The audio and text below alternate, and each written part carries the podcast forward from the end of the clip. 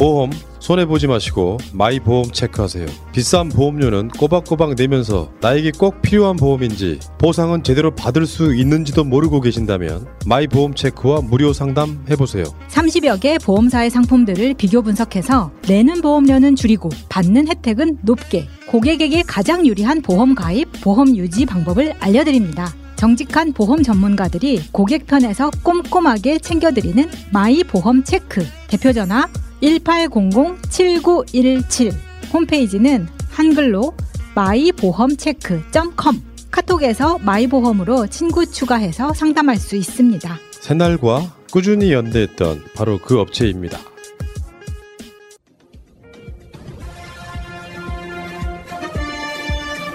꼭 알아야 할 어제의 뉴스. 민주당 노웅래 의원에 대한 체포동의안 설명을 위해 본회의장 연단에 오른 한동훈 법무부 장관. 노 의원 혐의를 뒷받침하는 증거라며 내용을 상세하게 설명합니다. 뭘 또 주냐? 저번에 그거 제가 잘 쓰고 있는데 라고 말하는 노웅래 의원의 목소리, 돈봉투 부스럭거린 소리까지도 그대로 녹음되어 있습니다. 개인의 의견으로 비칠 수 있는 언급도 있었습니다. 이런 정도로 확실한 증거들이 나오는 경우를 저는 보지 못했습니다. 범죄 혐의와 증거 관계를 간단히 언급했던 과거 사례와는 차이가 납니다. 자세한 내용은 배포해드린 자료를 참고해 주시기 바랍니다. 개인정보보호법에 위반한 선거구민 전화번호 수집 등의 혐의로 현재 청주지방검찰청에서 수사 중에 있습니다. 실제로 KBS가 지난 10년간 국회 본회의에서 표결한 국회의원 체포동의안 12건을 분석해보니 한 장관의 발언이 가장 길고 상세했습니다. 민주당은 한 장관이 아직 확정되지 않은 피의 사실을 의도적으로 공개했다며 반발했습니다. 아직 사실 여부가 확인되지 않은 수사 상황을 일일이 나열하며 잘 짜여진 수사 드라마에 서나 나올 법한 장면을 연출하기에 급급했습니다. 더불어민주당 이재명 대표가 검찰을 향해 공익 대변자 책무를 망각하고 민주주의 파괴 도구로 전락했다고 비판했습니다.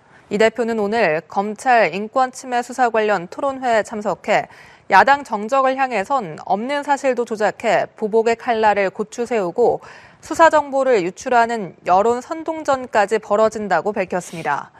이 대표는 토론회 축사를 마친 뒤 검찰 출석 일정에 대한 기자들의 질문에 대통령 가족들에 대한 수사는 언제 하는지도 관심 가져주시길 바란다고 답했습니다.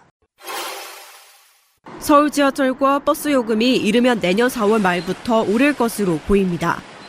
인상폭은 각각 300원이 유력합니다. 2015년 지하철과 버스 요금이 각각 200원, 150원 인상된 이후 8년 만에 인상이 되는 겁니다. 현재 서울 지하철과 버스 일반 요금은 카드를 기준으로 1,250원과 1,200원인데 300원씩 인상되면 1,550원과 1,500원이 됩니다. 내년 예산에서 지하철 무임 손실 지원분이 빠지면서 운영상 어려움이 커져 부득이하게 요금을 올릴 수밖에 없다고 설명했습니다. 이와 관련해 오세훈 서울시장도 최근 언론 인터뷰에서 정부가 도와주지 않는 것으로 정리된다면 요금 인상을 고려할 수밖에 없다는 입장을 밝힌 바 있습니다. 충북 청주의 한 신용협동조합이 고정금리로 대출받은 고객들에게 기준금리 인상 등을 이유로 대출금리를 두 배 가까이 올리겠다고 통보했습니다. 논란이 일면서 금융감독원까지 나서 잘못을 지적하자 해당 신협은 뒤늦게 금리 인상 방침을 철회했습니다. 이 같은 금리 인상 안내문을 받은 신협 고객은 136명으로 전체 대출 규모는 342억 원입니다. 대부분 전세자금 대출자들로 민간 임대 아파트에 입주한 서민들이었습니다. 이에 대해 이 신협은 한국은행의 기준 금리가 인상되고 예금 금리가 급격히 오르는 등 금융 환경이 변화됐다고 밝혔습니다. 또 최근 넉 달 동안 손실률이 두배 이상 늘어 어쩔 수 없는 결정이었다는 겁니다. 여신 거래 기본 약관상 국가 경제 금융의 급격한 변동으로 사정 변경이 생긴 때는 이자율을 인상 인하할 수 있다는 조항에 따른 것이었다고 해명했습니다. 올해 부진을 면치 못했던 코스피가 폐장일인 오늘까지 급락하며 한 해를 마감했습니다. 세계적인 경기 침체 우려와 함께 중국의 불안정한 코로나 상황이 투자자 심리를 한층 위축시킨 것으로 풀이됩니다. 회장일인 오늘 코스피는 어제보다 2% 가까이 급락한 2236.4에 마감했습니다. 지난 10월 말 이후 약 두 달 만에 2250선을 내주며 힘없이 무너진 겁니다. 오늘 코스피는 어제보다 소폭 내린 2265.73에 출발했지만 외국인과 기관이 순매도하며 점차 낙폭을 키웠습니다. 올 한 해 내내 코스피는 부진을 면치 못했습니다. 개장일인 지난 1월 3일 3천을 바라보는 2988.77에 마감하며 출발했지만 1년 사이 750포인트 넘게 내주며 내려앉았습니다. 코스피 대장주 삼성전자는 연초 78,600원으로 시작했지만 55,300원에 마감하며 30% 가까이 하락했고 128,500원으로 출발한 SK 하이닉스 역시 7만 5천 원까지 떨어져 투자자들의 실망감을 키웠습니다. 코스닥 지수는 낙폭이 더 컸습니다. 올해 초 1037.83에 출발했지만 679.29로 마감하며 올 한 해 동안 358.54포인트, 34%나 하락했습니다. 두 시장을 합치면 시가총액은 1년 사이 567조 원이 증발했습니다. 금리 인상 여파에 성장주 주가가 크게 위축된 데다 내년 경기 침체 위기감에 불안정한 북한, 아, 주, 중국의 코로나 상황이 더해지며 투자자들의 심리가 얼어붙은 것으로 풀이됩니다. 역시 올해 마지막 거래일인 원달러 환율은 나흘 연속 내렸는데요. 어제보다 2.5원 내린 1264.5원에 마감했습니다. 올해 서울 외환시장에서 원달러 환율은 개장일 1191.8원에 출발한 이후 지난 9월 1,400원을 돌파하는 등 변동폭이 컸습니다. 지금까지 한국거래소에서 YTN 김지선입니다. 함께 살던 50대 여성을 살해하고 한 달쯤 지났을 때 이기영은 갑자기 큰 돈을 상속받게 됐다며 자랑하듯 떠벌렸습니다. 지난 9월 중순의 일입니다. 자기 부모가 돌아가셔가지고 상속받을 유산이 어마어마하다. 그래서 그 돈으로 마포인가 공덕에 아파트를 구매를 했고 자기는 이사 간다. 부모님을 잃었다면서도 들떠있는 모습 정상적으로 보이지 않았다고 합니다. 너무 신나게 들떠 있어서 그래도 자기 부모님이 돌아가시셔서 그뭐 상속을 받은 건데 상속 금액이 어- 얼마가 됐든 간에 사람이 어떻게 이렇게 들떠 있을 수가 있나 좀 이상하긴 하더라고요. 함께 지내던 집주인 여성이 왜 보이지 않냐고 물었을 땐 이렇게 답했다고 합니다. 카페를 오픈해서 지금 준비하느라 정신이 없다 이렇게 한마디 하고 계속 말을 상속 얘기로 돌리더라고요. 계속 좀 회피하는 느낌? 이 시기 이기영은 상속을 받았던 게 아니라 숨진 여성 명의로 대출을 받아 2천만 원가량을 쓰고 다녔습니다. 관련 진술을 확보한 경찰은 가로챈 돈이 더 있는지 등을 확인하기 위해 금융회사에 자료 제출을 요청해놨습니다. 이기영은 또 고인의 휴대전화를 직접 관리하며 메신저 프로필 사진까지 두 차례 바꾸기도 했습니다. 사망자가 살아있는 것처럼 꾸미려 했던 것으로 보입니다. 지난 20일 택시기사를 살해한 뒤에도 이 엽기적인 행각은 되풀이됐습니다. 고인의 전화기로 닷새 동안 유족과 태연하게 연락을 주고받으며 자신이 살해한 피해자 행세를 했습니다. KBS 뉴스 최혜림입니다.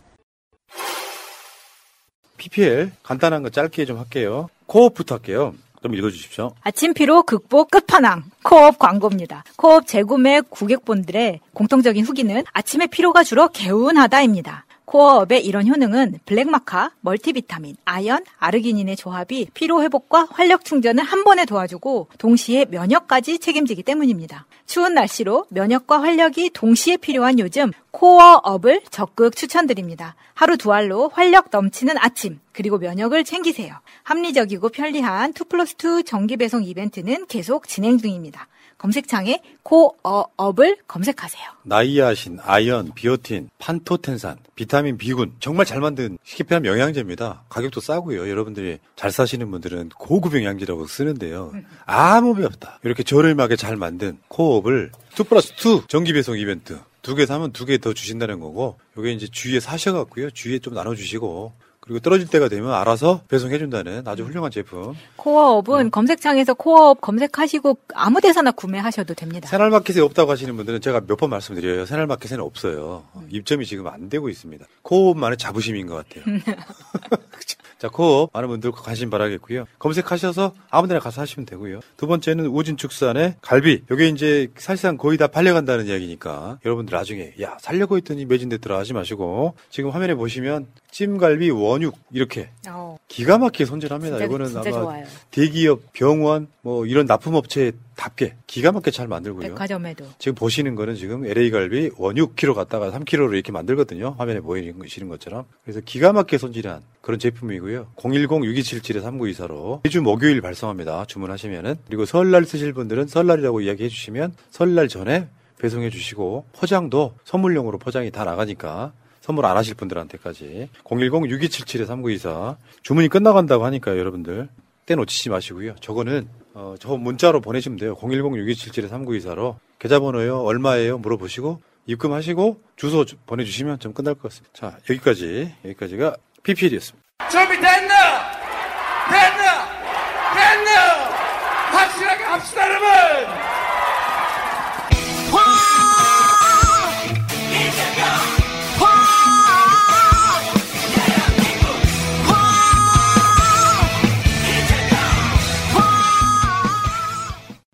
재밌는 짤 시간인데요. 오늘 준비한 게 많아요. 한번 볼까요?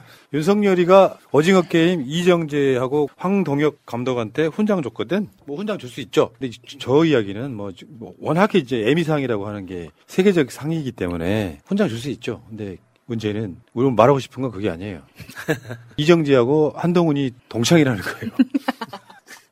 아 이정재도 옛날 사진 감상이나 하시라고요. 이정재도 네. 대고등학교 압구정 현대고등학교 5회 졸업생들입니다. 네. 누가 저 사진을 보고 한동훈이 저 많은 층 어디로 갔는가 이렇게 얘기를 아직도 있잖아요. 그러니까요. 잘 덮고 있잖아요. 근데 저게 수치 많은 게 아니에요. 저게 그때부터 이미 머리에 탈모의 증상이 있었어요. 자세히 보시면은. 아 M 머리가 길어서 이렇게 덮고 있는 거지 상당 부분 올라가 있는 그런 머리. 재밌는 짤이죠. 예. 그래서 수치 압수수색 됐다고. 네. 아니 근데 저렇게 현- 훈장 주고 할 수 있어요. 근데 저 날이 지금 드론 때문에 난리가 난 날 아닙니까? 근데 훈장 수여를 할 수 있는데 문재인 대통령 때랑은 너무 분위기가 다르다는 겁니다. 만약에 문재인 대통령 때 저 훈장 수여식을 이러한 안보 공백이 있는 상황에서 했으면 어떻게 됐을까요? 언론에서. 그러니까 훈장 수여식을 하고 나서 무인기가 넘어왔다고 치면 그 한날에 훈장 수여식도 할 수 있고 강아지 입양시켜가지고 회의도 할 수 있고 반찬도 할 수 있고 다할 수 있습니다. 근데 왜 그 많은 업무들 중에 유독 NSC만 안 하냐 이거지. 그렇지, 그렇지. 제일 중요한 일을 해야 될 거 아니에요. 그래도 6시간 동안 충분히 할수 아니, 있었음에도 더럽게. 일하기 싫은 게 그런 느낌 아니에요. 강아지 입양한 것을 두고 국민들한테 좋은 이미지 얻으려고 사실 문 대통령 코스프레 하는 거거든요. 근데 국민들한테 속이 터지는 거야. 야, 지금 북한 무인기가 떴는데 지금 강아지 앉혀놓고 있을 때야? 그 강아지가 무슨 차관급 대우받는다 기사 낼 때야? 그럼 미친놈들인 거죠, 그게. 두 번째 짤. 윤석열이 실제로 한 말입니다. 국가는 소멸해도 시장은 안, 안 없어진다. 야, 야, 야, 사- 삼성그룹 사장이냐? 너무 고통스럽습니다. 이걸 어디서부터 설명을 해야 됩니까? 국가가 소멸한다는 개념도 참 이렇게 엉뚱맞지만, 엉뚱, 그, 생뚱맞지만, 시장은 안 없어진다. 이게 지금 뭐 우리가 아리백 뭐 이야기 하잖아요. 뭐 탄소 국경세 뭐 이런 이야기 하잖아요. 그게 다 그 국경 이야기 하는 거예요. 시장에 국경이 없다. 그게 어디 있어요. 지금 그 국경으로 서로를 방어하려고 지금 온갖 수를 다 쓰고 있는데 그 아리백이나 탄소 문제에 대해서 개발도상국들이 불만을 가진 게 그 사다리 걷어차기라고 왜 니들은 다 탄소 다 떼놓고 우리는 못 떼게 하냐 이거 아닙니까? 그게 뭡니까? 그 시장에 국경 국가가 있으니까 국가끼리 헤쳐먹으려고 경계선을 만드는 거잖아요. 근데 저도 비슷한 생각인데 이게 국가는 소멸하고 내 임기는 끝날지언정 시간 시장은 없어지지 않기 때문에 나의 저수지는 영원하다. 저는 그렇게 받아들였습니다. 나의 조수진 영원하다. 아니 이게 산업부, 중기부, 신년 업무부 그때 한 말인데요. 대통령이 가장 신경 써야 할 문제는 일자리래. 그러면서 공공부문, 저 공공기관 일자리 지금 12,000개 줄이겠다는 거잖아요. 공무원한테 국제 마인드를 강조하면서 아, 그, 그 막걸리 술집 마인드가 뭐 국가는 소홀해도 시장은 안 없어져. 이, 게 도대체 뭐, 어떤 의도로 말을 하는 거야? 저 말 속에 지금 우리나라가 이미 일본의 속국이다. 뭐 이런 개념이 들어가는 있는 거 아닌가 싶어서 소름 끼치는 경우도 있어요, 진짜. 진짜 너무 고통스럽네요. 진짜. 그다음 동백아가씨 오행시가 있네요. 동, 동훈이랑 첼로 튕기며 슬퍼 마셔. 백, 백성들은 죽겠다 난리인데 아, 안아받아도 모르는 주제. 가, 가오는 졸라 쳐 잡고 다니니 씨. 발 욕이 절로 나온다.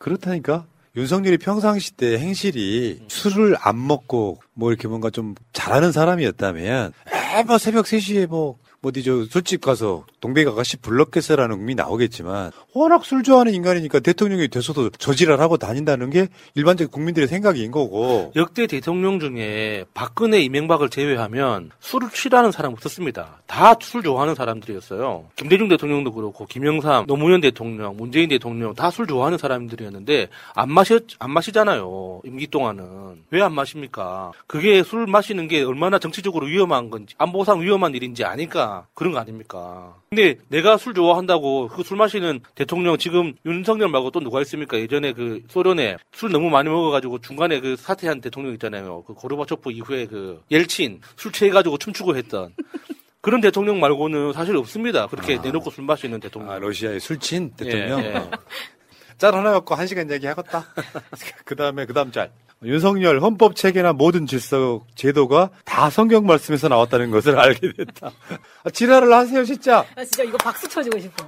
그리고 윤석열이 어릴 적에 다닌 교회라고 하는 곳에 가서 예배 받거든요 이번에 성탄절에. 그러면서 45년 만에 갔다 그러더라고요. 어 그러면서 윤석열이 2021년 10월 1일 날 작년에는 뭐라 그랬냐면요. 저는 독실한 불자입니다. 정부가 불교계 지원해야 됩니다. 도대체 뭐니 너는? 어릴 적에 종교 대통합하는 정- 정치인들은 많으니까 가는 데마다 이렇게 거짓말하면 우리가 모으잖아 이렇게. 기본적으로 개볼리기라고 하지 않습니까? 저도 어머니와 모두 독실한 불자입니다.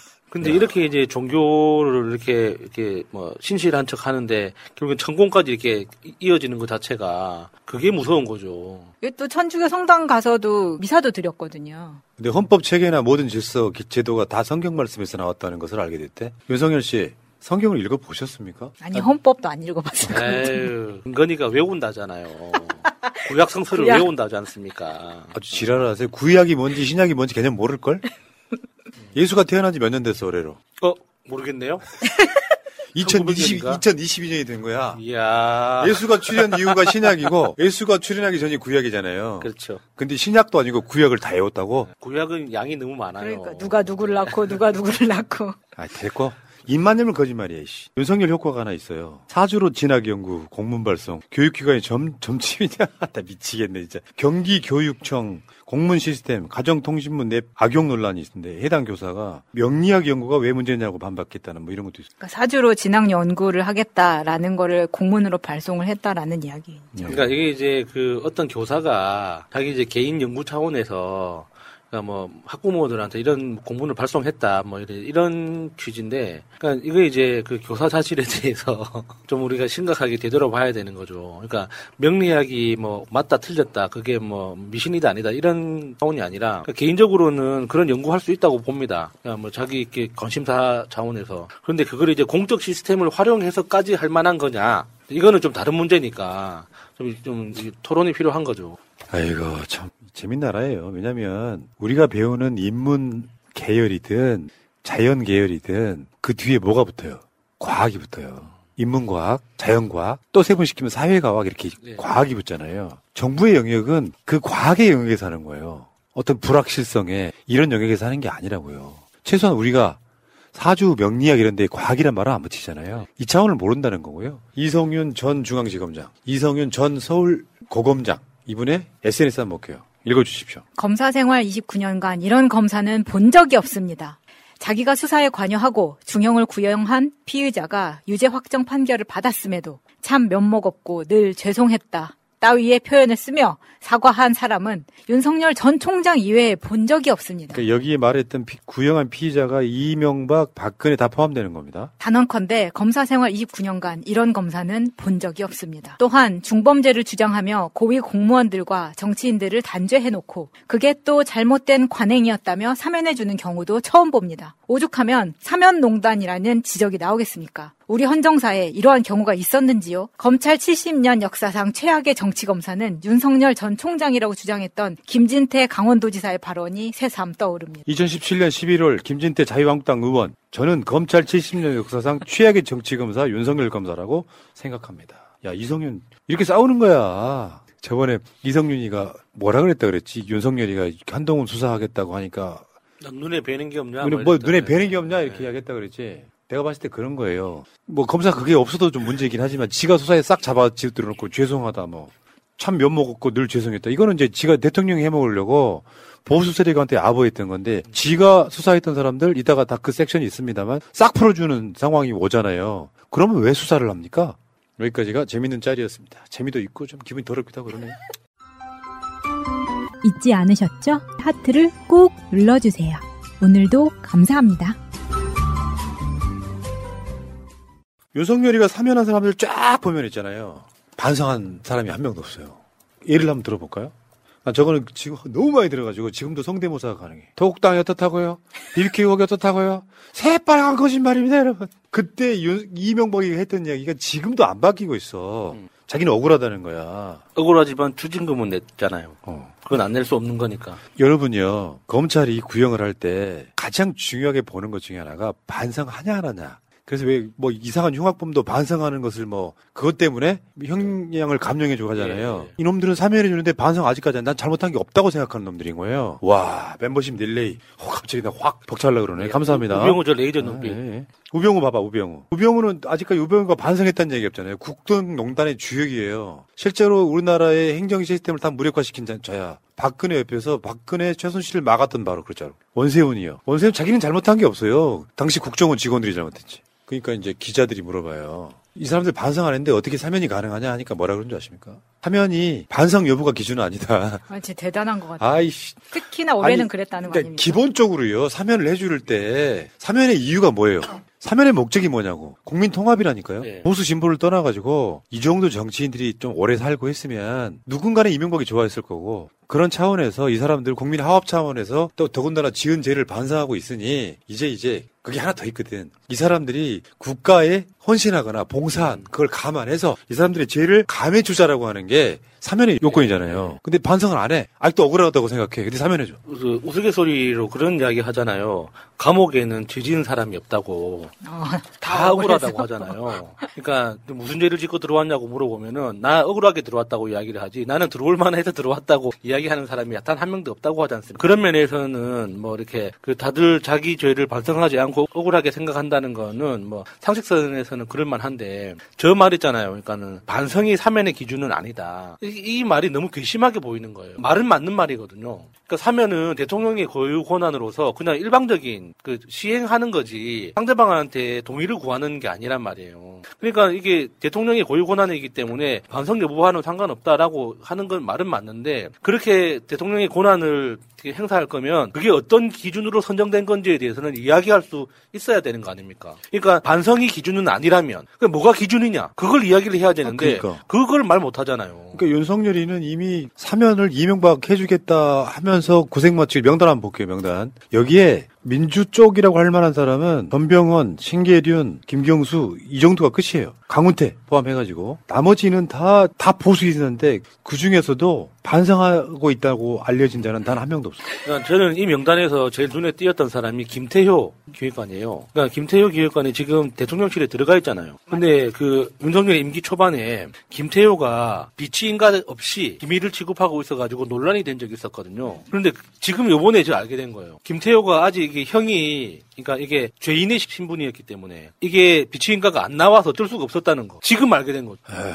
그래서 벌금 300만 원 나오면서 네. 했는데 그게 그 결정이 10월에 있었거든요. 근데 12월에 사면해 준 겁니다. 그러니까 두 달, 두 달, 두 달. 자, 그러니까 보면은 이게 이걸 사면이라고 볼 수가 없다는 거예요. 이걸 오죽하면은 아까 그 이성윤도 이야기했지만 저랑 생각이 똑같았나 봐요. 이성윤 보고 한 말이 아닌데 저는 사면 농단이라고 부르는 거예요. 사면 농단. 사면을 지 꼴린 대로 하는 역사상 이런 사면은 없었다. 농단이라는 말이 권력이 한두 사람한테 집중된다 이런 뜻이거든요.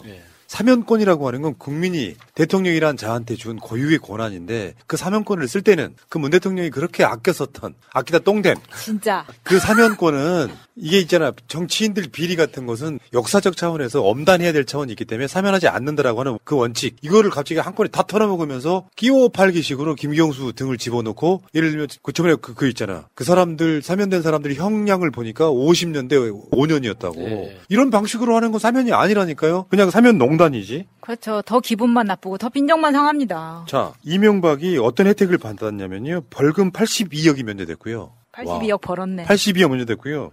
경호 경비 예우를 받습니다. 그러니까 우리가 이명박이 무슨 뭐저 저렇게 돼가지고 대통령 예우 안 받는다고 알고 있으면 다 착각이에요. 경찰이 이명박 이제 경호도 그냥 받고 있는 거예요. 이명박이 최종 판결이 뭐냐면은 2020년 10월 달에 징역 17년, 벌금 130억, 추징금 57억 8천만 원. 여기서 벌금 82억 원이 면제되는 상황. 이거 면제는 사실 윤석열이 82억 벌게 해준 거잖아요, 이명박한테. 그러네, 벌게 준 거네. 근데 뭐 그 이명박한테 82억이 뭐 큰 돈도 아니고 82억 자체가 그 이명박한테 큰 의미가 없는 돈이라고 보는데 이제 워낙 이게 짠돌이다 보니까 이 사람이 끝까지 이제 아끼고는 싶었겠죠. 근데 이제 이 대통령 예우에 관해서 아, 대통령이 이제 퇴임 이후에 여러 가지 그러니까 국가 지원들이 있는데 기본적으로 이제 재단을 하나 만들 수 있죠. 대통령 기념 재단을 하나 만들 수 있고 음. 대통령 그러니까 지원 인력들 수행 비서라고 할 수 있는 사람들 있잖아요. 그 비서관 두 명, 비서관 세 명하고 비서 한 명하고 이렇게 네 명을 그 국가 예산으로 지원을 할 수가 있고 그 외에 이제 여러 가지 경호라 든지 여러 가지 이제 그 안전상의 보호 장치들을 굉장히 많이 국가 예산으로 지원하는데 그 중에서 모든 걸 박탈하고 그러니까 경호만 해준다는 거예요 이명박한테는 그게 우리가 생각하기에는 경호도 아깝죠. 이 돈은 엄청나게 많은 인간인데 우리가 그 우리 세금으로 경호 안 해줘도 지가 알아서 다 방- 그 방어를 할, 테, 할 테지만 이게 이제 우리나라 법률이 아직 그, 그렇게 안 돼 있어서 경호는 해준다고 합니다. 예. 야, 이, 이 부분이 되니까 여러분들이 멤버십 막 쏟아지는구나. 새날 잘 싸운다고. 감사해요. 중간에 제가 다 없어져 버릴까봐. 그러다 보니까 결정적으로 가장 핵심이었던 최순실이 나도 풀어줘라고 윤석열한테 편지를 보내요. 그럼요. 가장 이 시국에 어, 가장 억울한 사람입니다. 되는 거였어? 그러니까 최순실 입장에서는 그럴만 하죠. 되는 거였어? 되는 거였냐고. 나도 저렇게 편지 몇 번 쓰겠다. 아, 생각해봐봐. 웃긴 게, 우병우네, 김기춘이네 다 국정농단의 책임자들이잖아요. 다 사면됐는데 왜 최순실이 안 풀어줘? 그 최순실 좀 풀어주면 국민한테 뭐랄까, 지지율 떨어질까봐, 최 순실이 뭐 아파서 뭐 수술 받으려고 지금 저 병원에 가겠어요? 최순실이 이제 바깥바람 쐬주는 거지? 석방했잖아, 한 달 동안. 그리고 저런, 저런, 뭐 허리 수술 받으려고 하면은 이제 연장을 하겠지. 근데 정경심 교수를 한 달밖에 안 해줬기 때문에 또 한 달로 일단 꺼내줬어요. 휠체어 타고 나와서 차 탈 때는 멀쩡하게 걸어서 타더라고. 전형적인 재벌 회장 코스프레 아닙니까? 아, 순실아, 순실아, 나올 때는 휠체어 타고 나와. 안 그럼 내가 욕먹어. 근데 저기 한 달간 형 집행 정지라고 하는데 이제 이제 그 이명박 케이스로 간다. 짐작할 수밖에 없는 게 최순실 형 집행 정지 그 소식 듣 정유라가 울었다잖아요. 그 울었다 눈물 눈물의 의미가 뭐겠습니까? 못 보던 엄마를 봐서 운 게 아니잖아요. 면회 안 갔다는 뜻이잖아 그러면. 그러니까 못 보던 엄마를 봐서 눈, 그 눈물이 난 게 아니라 어, 엄마가 드디어 나왔구나. 그 이름이 형 집행 정지가 됐든 가석방이 됐든 일단 감옥 밖으로 나왔으면 됐다. 앞으로 안 들어갈 거다라는 확신이 있으니까 기쁨의 눈물을 흘린 거 아니겠습니까? 그러니까 윤석열은요 검사라고 할 자격도 없는 새끼예요. 뭐 공정? 자기 편한테는 적용이 안 되잖아. 엄청 중죄를 짓고 난리를 쳐도 싹 풀어주잖아요. 그냥 보수 세력한테는 야 정말 사이다 같은 그러면 나머지 대한민국 국민들은 국민들 아닙니까? 최순실 거 풀어주겠다 임기 내에 사면해주고 아, 골 때리는 놈이 놈. 자기 편한테 적용이 안 돼 법과 원칙이. 특히 자기 마누라고 자기 장모 포함해가지고. 그러니까 최순실은 얼마나 억울하겠어요. 그런 면에서 이해가 갑니다. 풀려났지만 기분이 좋지 않은 사람 김경수 지사 끼어 팔기로 아니 이게 무슨 사면이에요 언론들 그 헤드라인 보면 진짜 막 피가 거꾸로 섰더라고 28일 사면 이명박 김경수 딱 두 사람을 헤드라인에 놓고 석방 그 디테일에 대해서는 어떤 언론도 설명하지 않아요. 김경수는 5개월밖에 안 남았는데 사면만 해줬지 복권을 안 해줘서 정치활동도 못해. 이명박은 지금 벌금만 85억 원을 깎아준 거 아니에요. 김경수 복권은 내년에 이제 좀 윤석열을 좀 정리하고 새 대통령이 복권해주면 되는 거 아니겠습니까? 그래서 크게 스트레스 안 받아도 된다. 뭐 이렇게 제 마음을 정리를 했고요. 재밌는 거는 어제 김경수 지사가 출소를 할 때 SBS에서 라이브를 나왔습니다. 왜 다른 데는 안 나오고 SBS는 나왔을까를 곰곰이 생각해 봤어요. SBS 처음에는 어 SBS 웬일이야 했는데 그게 아니고 그러면 왜 김경수가 이렇게 하이라이트를 받을 수 있게 SBS에서 나왔냐? 다른 사람들은 출소 안 했나 하고 찾아봤더니 우리는 막 조윤선이 아까 막 네. 어, 다막 타이백 감귤 아도 쳤다 막 이렇게 생각했잖아요. 조윤선은 2018년에 이미 출소했습니다. 사면 돼서 사면이 아니라 이제 만기 출소. 어. 네, 그래서 석방이 됐고 올해 조윤선 둘째 딸하고 동국제강 아들하고 혼사까지 아주 경사까지 치렀고요. 최경환도 이미 출소를 한 상태입니다. 올해 3월에 출소했죠. 그렇기 때문에 다른 사람들은 출소 이렇게 포커스 될 만한 사람이 없는 거예요. 그러니까 복권까지 다 해줘서 네. 이 사람들이 정치 활동까지 다 하게 만들어주고 심한 경우는 벌금도 면제해주고 막 이런 식인 거잖아요. 그러니까 김경수만 보여주면 야 윤석열이가 이명박만 풀어준 게 아니라 김경수도 풀어줬대. 이 균형감을. 맞추기 위해서. 어차피 이명박은 자기 집구석에 있는데 뭘 감옥에 있어야 될 놈이 아프다는 핑계로 병원에 갔다가 형 집행정지가 돼서 집으로 가 있다가 사면이 돼서 아니 세상에 어쨌건 김경수 지사가 지금 사면이 된 건 좀 즐거운 일이긴 하지만 김경수 본인 입장에서 굉장히 모욕적일 거라고 생각이 들어요. 이명박이 저 적폐 국정농단 세력들 싹 풀어주면서 김경수를 활용한 거 아니에요? 이용해 먹은 거 아니에요? 여러분, 이명박이 실제로 복역한 기간이 어- 얼마나 되는 줄 아세요? 1년 8개월이에요. 감옥에 있었던 기간이 1년 8개월. 정경심 교수 지금 2년 5개월째 살고 있습니다. 정경심 교수는 누구나 알다시피 장애가 될 정도로 허리가 아픈 수술을 받은 사람을 딱 2개월만 병원에 머무르게 하고 다시 감옥에 가뒀잖아요. 이 엄동선 안에 이명박이 실제로 감옥에 있었던 건 1년 8개월, 정경심 교수는 2년 5개월째 감옥에 있다고요. 이게 사람이 할 짓입니까? 정경심 그만한 죄를 지었을까요? 이찍? 정경심은 표창장을 위조할 능력이 안 됐다니까요. 그러니까 이명박이 그 나이 또래에 비해서 너무 건강하다는 게 진짜 화가 나는 거예요. 인간은 감옥 들어가기 전에 그렇게 그 개고기 뭐 처먹고 테니스 치고 이렇게 혼자서 잡곡밥 처먹으면서 얼마나 몸생겼습니까? 근데 지금 들어가서도 그 그렇게 황제 대접 받고 조금만 불편하면 병원 나가가지고 병원에서 누워 있고 하다가 지금 이제 완전히 사면까지 받은 거잖아요.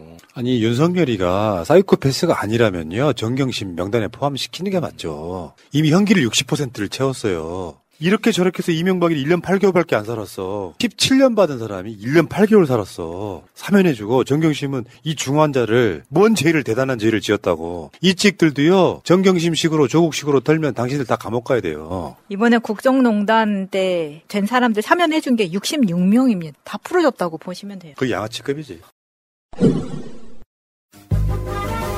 콕콕콕콕 코미디 자신감이 달라져요 콕콕콕콕콕 코미디. 되찾은 청춘 그래 이 느낌. 콕콕콕콕콕 코미디. 밥상이 달라져요. 콕콕콕콕콕 코미디. 되찾은 실온 너무나 좋아. 콕 코미디.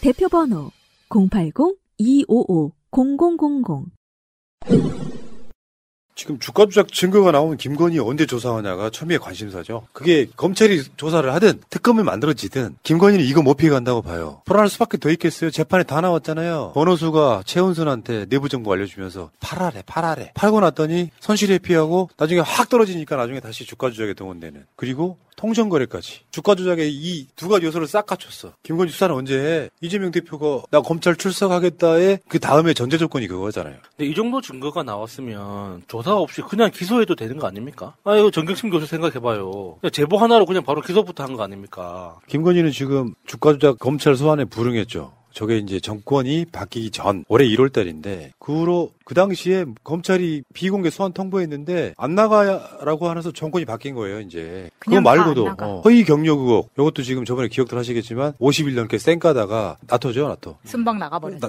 순방 나가고 갔다 와서 그때 답했다 그러는데 계속 이런 식인 거야. 결국에는 이제 허위 경력 저거는 그냥 증거불충분으로 기- 검찰 송치 안 했잖아요. 다 이런 식으로 봐주는 거죠. 아니 근데 어느 나라에서 주가 조작의 공범이고 김건희는 전주 중에 세 번째로 돈을 많이 쏟아 부은 사람이고 내부 정보 알고 통정거래까지 했다는 게 다 나왔는데 거기다가 1차, 2차 통장을 활용했던 유일한 전주 아닙니까? 대부분의 전주들은 1차에 참여하면 2차는 쉬고 1차에 안 들어갔으면 2차에 들어가고 이런 이런 방식으로 유통이 되는데 유일하게 그 전주들 중에 김건희만 1차, 2차 다 참여했다는 거 아닙니까? 그렇게 명백하게 전주이자 작전 세력으로서 정확한, 정확한 증거가 있는데도 불구하고 지금 다 못 본 척 하고 있는 거잖아요. 만약에 김건희를 저렇게 뭉개면서 나중에 무혐의로 처리하면요 정말 전 대한민국 뒤집어질 거라고 생각해요. 그러니까 최소한 대한민국 국민들이 그래 그래 뭐 어떤 사람들 입장에선 그렇다 치자 그럴 수 있다고 치자 이거는 저는 뭉개고 가기 힘들다고 봐요. 이, 이 건은 그러니까 다시 정리하면 김건희는 주가 조작인지 몰랐다가 윤석열의 말이잖아요. 1차 때 뭐 저 손해 보고 뺐다 했지만 2차 때에 동원, 동원됐고 주가 조작이 100% 확실한 거예요. 그런데 김건희가 마지막 하나 남았던 게 뭐냐 주가 조작하는지는 몰랐다. 이걸로 유일하게 피해 나가려고 하는데 주가 주가 조작인지 알았다는 게 공범들 재판장에서 계속 나오고 있잖아요. 김건희를 어떻게 뭉개고 갑니까? 그러니까 이건 국내 정치적으로도 굉장히 중요하지만 이제 국제적으로 봤을 때도 대한민국 시장이 정말 믿을 수 있는 시장인가, 정말 믿고 투자해도 되는 주식 시장인가에 대해서 판가름 나는 분기점이 되는 거거든. 지금 전 세계가 다 어렵기 때문에 다 이제 주식이 하락장이지만 이 터널이 끝나면은 또 언젠가는 경기 회복 시점이 옵니다. 그러면은 전 세계 경기가 부양하는 그 시점이 올 텐데 그때 지금까지 우리나라가 쌓아왔던 그 신뢰와 그 어떤 그 믿음들 있잖아요. 대한민국에 대한 이걸 바탕으로 더 크게 성장할 수 있는 발판이 되느냐. 그때 가서 그냥 계속 꼬꾸라지느냐는 이런 사건을 어떻게 처리하느냐에 대해서 국제 투자자들이 어떻게 지켜보고 있다는 걸 우리가 알아야 되는 거거든요. 만약에 이번에 김건희가 막 처벌을 안 받아봐요. 외국 투자자들이 한국 시장을 뭐로 보겠습니까? 지금 한국의 주식 시장이라는 게 저 저 숫자가 믿을 수 있는 건가? 어떻게 믿고 들어옵니까? 외국 그러니까요. 투자 외국인들이. 아니 그 대통령 부인이라는 자가 허위 학력, 허위 경력 어떻게 해서 검사 붙잡아가지고 지 남편이랑 동거하던 시절에 주가 조작 사건까지 쭉 있었단 말이에요. 그게 세상에 다 까발려졌어. 어떻게 얼굴 두고 나오는지 난 신기할 정도예요. 그러면서 막 원래 마음에도 없던 소외계층들 찾아가서 하는 쇼를 보면은 역겨운 거야. 왜 그렇잖아요. 대통령 부인이든 대통령이든 위법을 저질렀으면 처벌받는 게 맞잖아. 근데 이게 어쩔 수 없는 상황이라고 치면 밖으로 기어 나오면 안 되죠. 국민들 자체를 무시하는 거잖아요. 근데 이게 얼굴이 매번 달라서 그런 거 아닐까요? 그러니까 아, 허, 허위 경력 그때 때 나는 그러니까 네. 성형수술을 전에 나는 김명신이었어. 예, 허위 경력 때에 나와 주가 조작 때에 나와 지금 대통령 영부인으로서의 나와 이게 매번 다른 얼굴이니까 나는 다른 사람이라고 생각하는 것 같기도 해요. 그럼 자아분열이 고 정신병인데? 아픈 거죠. 그러니까 아니 그 보- 김건희가 요즘 만나고 다니는 취약 계층 중에서 도이치모터스 주가 조작의 피해자가 있을 수도 있는 거예요. 근데 겉으로는 그렇고 다니는 거죠. 아까 야선님이 말했던 1, 2차 모두 다 이익을 챙긴 사람이 김건희가 유일한데 그 말은 확실하게 여기서 돈을 벌 수 있었다는 확신이 있었다는 거잖아요. 내 뒤에 누군가가 있고 이 사람 맞춰줄 거다. 그러면 김건희와 엄마만 있었을까요? 저는 오빠, 올케, 그렇죠. 친구 이거 다 있을 거라고 생각합니다. 그러네. 훌륭하다 진짜. 자, 친하게 지내세요. 어.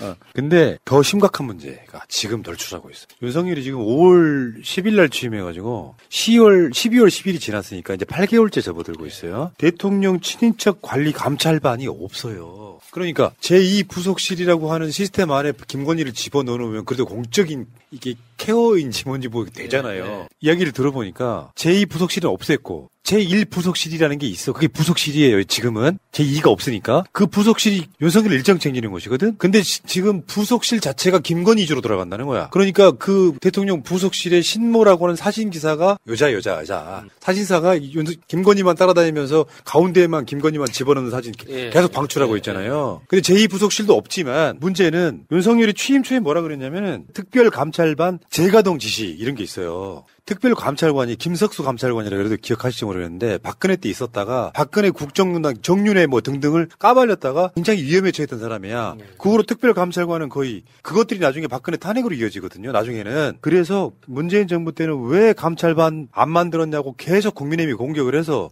윤석열이가 취임하자마자 며칠 안 돼서 특별감찰반을 재가동하겠다고 지시를 했어요. 근데 아직까지 재가동 안 하고 있습니다. 그 말은 뭐냐? 윤석열과 김건희 친인척들 비리에 대해서 완전히 풀어주고 있다는 이야기인 거죠. 민정수석실을 아예 없애면서 제일 먼저 생각난 사람은 김건희 고모. 그렇죠. 그러니까 민정수석실 없어졌지. 민정수석실도 그런 역할 하잖아요. 예. 문재인 정부 때는 특별감찰반 역할을 민정수석실이 대부분 했고. 했죠. 근데 특별감찰관도 지금 임명 안 하고 있어. 제2부속실도 없어. 김건희 마음껏 나대게. 마음껏 해먹게. 나대기만 했으면 좋겠는데 뭔가 우리가 의심하는 거는 해먹고 있는 거 아닌가 하는 그 의심이 들잖아요. 나대는 것도 꼴보기 싫지만 거기에서 어떤 방식으로 해먹고 있는지는 우리가 다 너무 짐작을 하고 있으니까 왜 이게 제2부속실이 중요한 부분이냐면 제2부속실로 김건희를 케어하게 되면 기록에 남아요. 기록에 누구를 만났고 뭘 했는지가 남잖아요. 이게 없어. 뭐 김건희는 누구도 감시할 시스템이 없는 거야. 특별 감찰관도 없으니까. 사적으로 누구를 만나든 기록이 안 남습니다. 그러려고 끝까지 제2부속실 안 만들고 민정수석실도 폐지한 거라고 볼 수 있는 거죠. 그러니까 지금 그 경찰 출동 기록을 보면 김건희가 이틀 걸러 하루 걸러 한 번은 계속 외, 외부 활동을 한다고 하잖아요. 한 달이면은 15일을 외부 외부 일정이 있다는 건데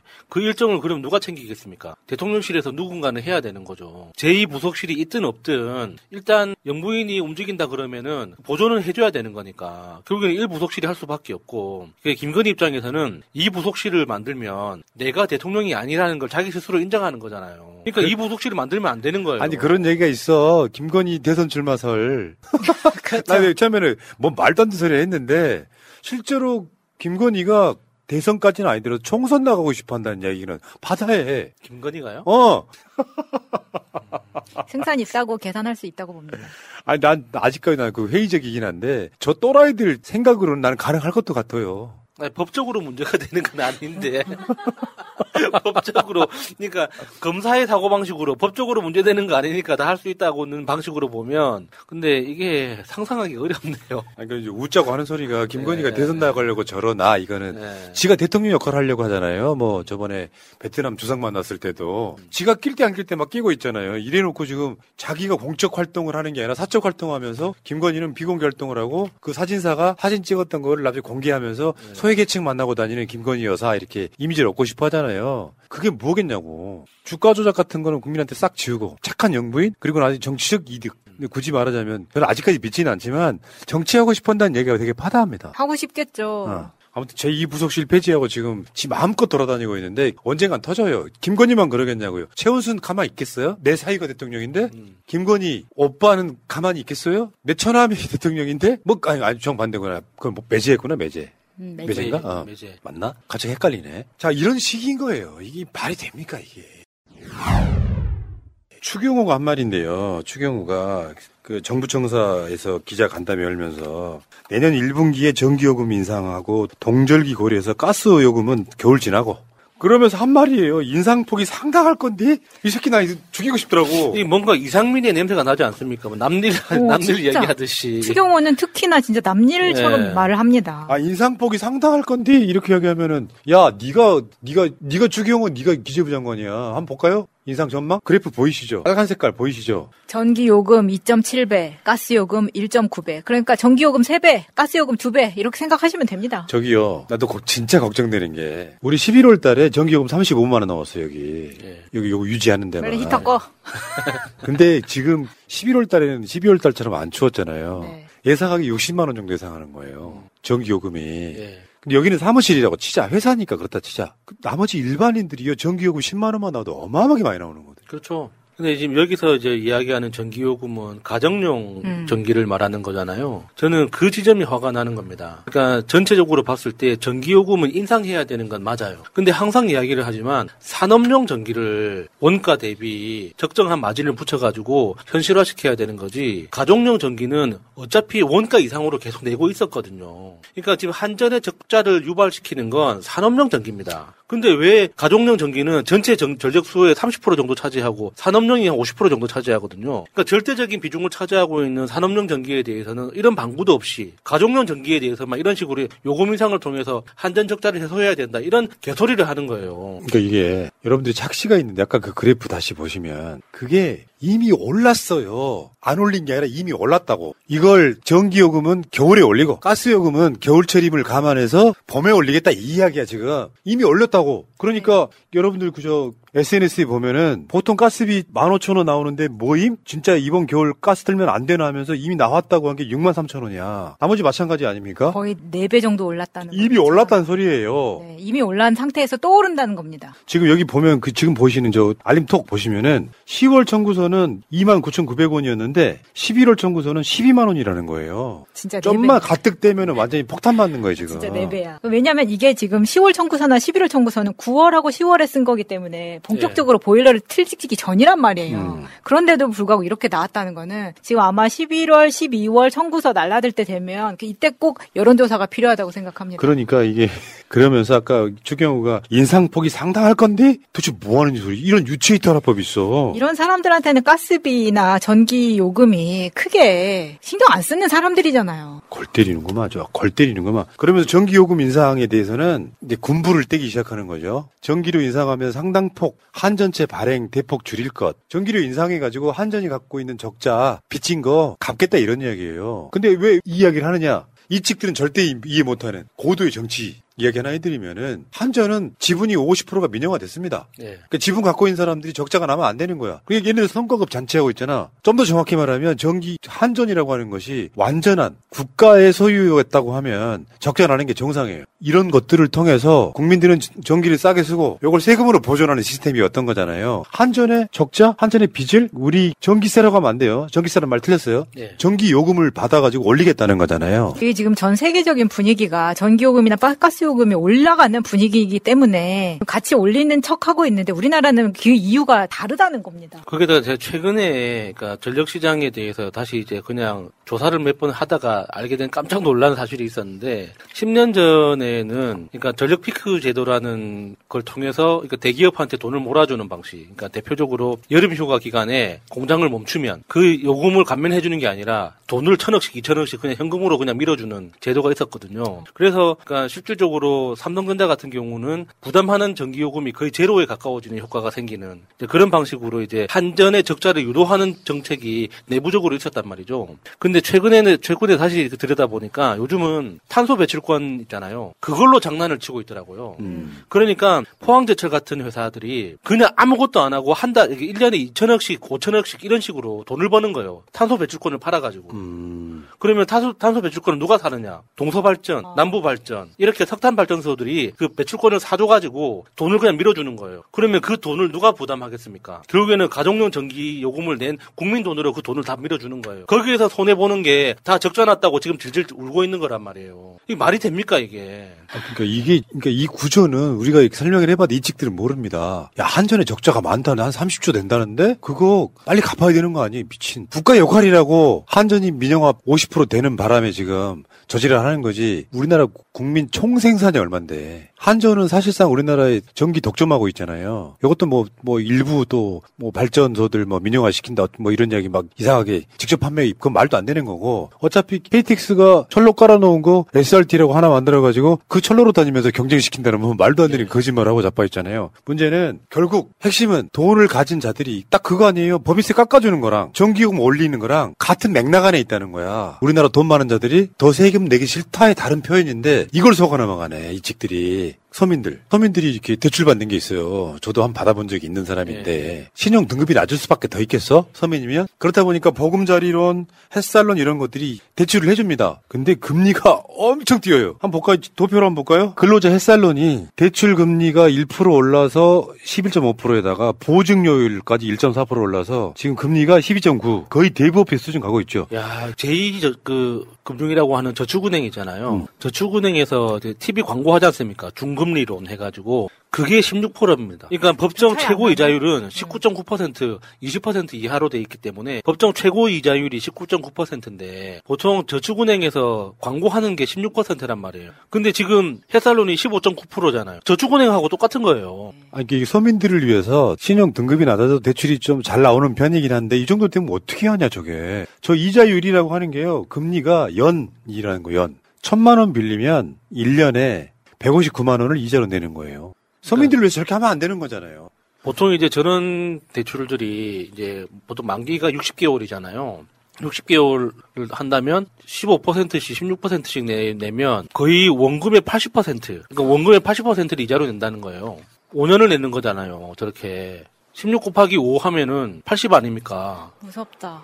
아, 근데 이런 것들이 금리가 오르면은 어떻게 해? 금리도 오르고 건강보험도 오르는데 혜택은 줄어들고 가스요금, 전기요금 다 오르고 그러니까 소민 다 죽는 거예요. 대중교통 물론 오르고. 이것 때문에 돌아가시는 분들이 뭐 국민 전부다라고 말할 수 없겠지만 극한의 상황에 가시면 여러분들이 돌아가신단 말이야. 못 살겠다고. 그러니까 저런 식으로 되면 결국에는 그러니까 불법 사채가 다시 생길 수밖에 없게 됩니다. 서민들이 돈을 사- 돈을 이렇게 만들 수 있는 저런 채널 자체가 계속 사라지고 나면 결국에는 사채로 갈 수밖에 없죠. 제가 대부업체를 이용해 본 적이 있다고 설명을 드렸잖아요. 지금 여러분들 보시다시피 그 대부 업체들 중에 유명한 데 같은 경우도 은행에서 돈 빌려서 근데 은행에서 돈을 빌려줄 때 이자가 높으니까 이제 그 남은 장사가 없는 거예요. 금리가 저 올라가는 건 거의 막 무슨 절벽처럼 이렇게 급상승하고 올라가지 않습니까? 이번에 여기 보니까 그 러시앤 캐시가 이쪽 업계 1위잖아요. 신규 대출 중단해 갖고 한국 철수한다는 얘기가 파다해요. 아 근데 저건 대부업체가 다, 다 나쁘다고 난 볼 수는 없다고 생각하는 게 이용해 본 입장에서 그거라도 이용해서 살아난 경우였기 때문에 제 입장에서는 근데 이 대부업체는 사라지고 이제 아까 말씀하신 불법 대부 업체 업체가 기승을 부리는 상황이 분명히 올 거죠. 그러니까 저 기사를 보면서 최근 들어서 피싱 문자 있잖아요. 뭐 대출 해주겠다. 음. 뭐 대출 광고 문자들 엄청 많이 왔었는데 어느 날부터 갑자기 뚝 끊겼거든요. 맞아요, 맞아요. 그래서 와 요즘 참 쾌적해졌다 했는데 알고 보니까 저런 기사정이 있었던 거예요. 실제로는 제2저축은행 저축은행 같은 제2금융권에서 대출을 다 중단을 하고 있었기 때문에 그 광고를 안 하고 있었던 거죠. 어쨌건 이것 말고도 지금 제가 연속 시리즈처럼 거의 뭐 이틀이 몰다고 이런 주제로 이야기하거든요. 상상을 초월합니다. 그런데 청년들 일자리는 또 줄여요. 그래놓고 노동개혁을 도와달라 그래요. 석지 마, 좀 제발. 대한민국의 주인은 우리지, 윤석열이 아니잖아요. 어려움을 같이 헤쳐나가야지. 소위 적폐 보수 인사들만 풀어주고, 김경수 모욕 주고 하는 이런 짓 하는 놈이 우리 국민들 잘 살고 못 사는 거에 관심이나 있습니까? 솔직히 뭘 압니까 제가? 피땀 흘려 일해본 적이 없는 놈인데 자기 부인이 주가적으로 돈을 내서 몇억 버는 거는 수사하지도 않는 뭐 이런 어- 얼추당토하는 구조 안에서 아니 기재부 장관 이런 놈이 인상폭이 상당할 거야? 이게 국민한테 할 말이야? 죄송하다. 어쩔 수 없다. 근데 저거는 저거는 일반 서민들한테는 저렇게 올라버리면요. 생각 한번 해보십시오. 지금 대출 받아갖고 집 산 사람들 60%가 갚아야 되는 돈이야 이제 200만 원을 벌면요 120만 원을 원리금 감대 쓰고 나머지 80만 원으로 사는 거예요 이게 우리 현실이 돼버린 거예요 지금 이미 그렇게 많이 올랐는데 저도 제 동생한테 물어보니까 대출 이자를 40만 원 내다가 90만 원 넘어간다는 거예요. 네. 그런데 언론에서 이렇게 심각한 거를 다뤄주지를 않고 있으니까 마치 이보다 더한 태평성대가 없는 듯이 넘어가고 있습니다. 맞습니다. 언론도 진짜 골 때리더라고. 어저께 드론 부대 창설 이야기할 때 드론 부대가 이미 있다는 보도를 한 언론이 거의 없어요. 윤석열 경로해. 드론 부대 창설 지시. 그래놓고 진 개새끼랑 놀고 관제 설쳐 마시고. 이게 대통령입니까 이게? 그래놓고 전쟁을 두려워하면 안 된다 같은 개소리 해버려. 쪼양님께서 오늘 개돈 타셨대요. 감사합니다. 오래오래 함께 해주세요. 고맙습니다. 하셨고요. 기다려봄님, 어, 시크 대형왕님, 쭉 이렇게 빨간색이 쫙 이렇게 와 있구나. 아, 저렇게 하면은 인테리어가 훌륭해지는구나. 지금. 감사합니다. 유일하게 내가 빨간색 좋아할 때가 딱 이때예요. 스포츠 할 때. 여러분 감사해요. 어, 푹 자고 일어나도 계속 피곤하네. 피로가 쌓이기만 하니까 너무 힘들어. 오빠, 그러니까 코어업을 매일 챙겨 먹었어야죠. 블랙마카로 파워업해서 아침 활력에 필수적이에요.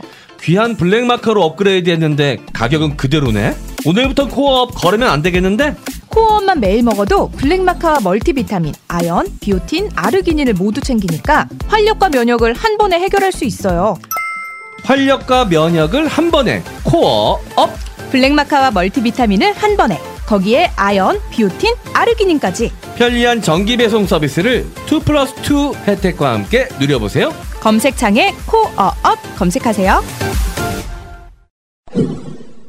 제주도에다가 핵 배치 하자는 거야 지금 국민의힘이 이 새끼들 또라이 새끼들이에요. 이 공부 좀 새날 좀 보고 방송했으면 좋겠다. 뭐 하와이에 미군 기지 있으니까 우리도 만들자 뭐 그런 거예요? 제주도 난리 났어 지금. 제주도가 공식적으로 내건 캐치플레이즈가 평화의 섬이잖아. 예. 사사함의 영향을 받기도 했지만 앞으로 제주도에는 절대 그런 비극이 일어나면 안 된다라는 위해서 평화의 섬이랍니다. 거기다가 제주도는 대한민국만의 재산이 아니에요. 세계 인류 유산이란 말이에요. 그런 데다가 핵무기를 배치하자는 이 도라이들의 이 정신머리 없는 소리가 말이 됩니까 이게? 국민의힘의 북핵 위기 대응 특별위원회가 한반도에 미 핵무기를 배치할 경우 제주도가 최적이고 제2 공항 건설 때 미 전략 폭격기가 이륙할 수 있는 대형 활주로를 건설해야 된다. 아, 전쟁터 만들겠다는 거지. 쟤들은 도대체 뭐 하는 새끼들일까요? 지들끼리 앉아가지고 그냥 전쟁놀이 하는 거 아닙니까 그냥? 아, 그냥 간단, 간단하게 설명해 줄게. 2찍들. 북한이 핵무기를 쏠 수 없을 뿐더러 북한이 핵무기를 쏘면 주 타겟은 지금 미국이에요. 그러니까 이번에 정상각도 발사하느냐, 직각 발사하느냐 이런 논란이 있었잖아요. 제주도 핵무기가 있으면 북한과 주고받을 수 있, 있나요?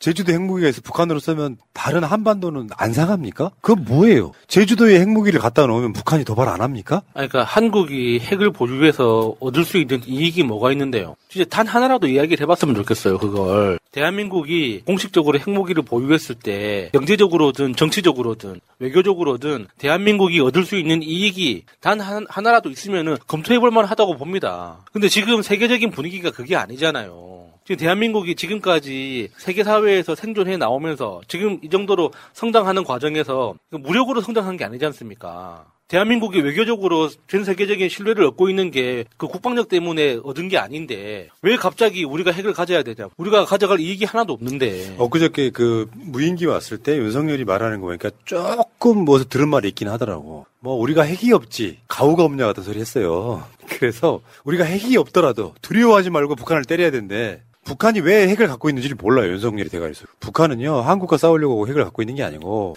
미국이 북한 자체를 완전히 초토화 시켜버릴까봐 쳐들어오지 못하게 갖고 있는 은장도예요. 들어오기만 하면 이걸로 우리 자폭해버릴까 이런 이야기거든요. 뭐 이런 관점에서는 정치의 목적은 뭐예요? 미국도 그렇게 안 하는 거잖아. 야야야 그지 마 그지 마. 너희들 핵무기 갖고 있으면 뭐하냐? 야 니들이 핵무기 갖고 있는 동안만 우리 제재할 거야. 핵 싹 포기. 지금 그게 수십 년 동안 오고 갔던 예. 북미 협상의 핵심이란 말이에요. 근데 우리도 핵무기 갖춰야 되는데 대가리라는 게 그 대가리밖에 없는 거예요. 결론적으로 말해서 한국이 물론 뭐 미국이 한반도에 핵무기를 배치하는 건 약간 다른 문제이긴 합니다만 한국이 핵무기를 직접 갖게 되면 어떻게 돼요? 즉각 제재 대상이에요. 핵 확산 금지 조약 NPT 탈퇴해야 되고요. 뭐 IAEA 시작해가지고 모든 곳에 온갖 제재를 다 받아 한국 망하는 거야. 그러니까 과거에 그러니까 핵 관련된 기술이 핵 개발 기술이 뭐 좀 독점적이었을 때는 미국이나 뭐 영국 같이 몇 개의 나라만 가지고 있는 독점 기술이었을 때는 핵 보유 자체가 어떤 국력을 상징하는 거였기 때문에 정치적인 어떤 의미가 있었죠. 근데 2022년 지금의 핵은 그런 게 아니거든요. 핵 개발 기술, 그러니까 핵무기 개발 기술 자체는 이 설계도도 다 공개돼 있고 원리도 다 공개돼 있고 기술도 다 공개돼 있기 때문에 돈 있는 나라들은 어디서든 만들 수 있습니다. 그럼 지금의 핵 기술의 핵심은 뭐냐면 미사일 기술이에요. 로켓 기술. 그 핵무기를 로켓에 탑재해 가지고 정말 지구 한 바퀴 정도로 돌릴 수 있는 그 기술을 가지는 게 핵심이지 핵무기는 언제든지 만들 수 있단 말이에요. 그러니까 지금 외국에서 우리나라를 볼 때 약간 신경 쓰거나 약간 견제하는 부분이 뭐냐면 우리는 이미 지구 반 바퀴 정도는 돌릴 수 있는 미사일 기술을 가졌습니다. 여기에서 핵탄두만 얹으면 끝나는 거거든요. 핵탄두 자체를 만드는 것 자체는 엄청나게 높은 수준의 기술이 아닙니다. 우리나라 대한민국 정도의 경제력이면 짧으면 3개월, 길, 길어도 6개월이면 금방 만들 수 있어요.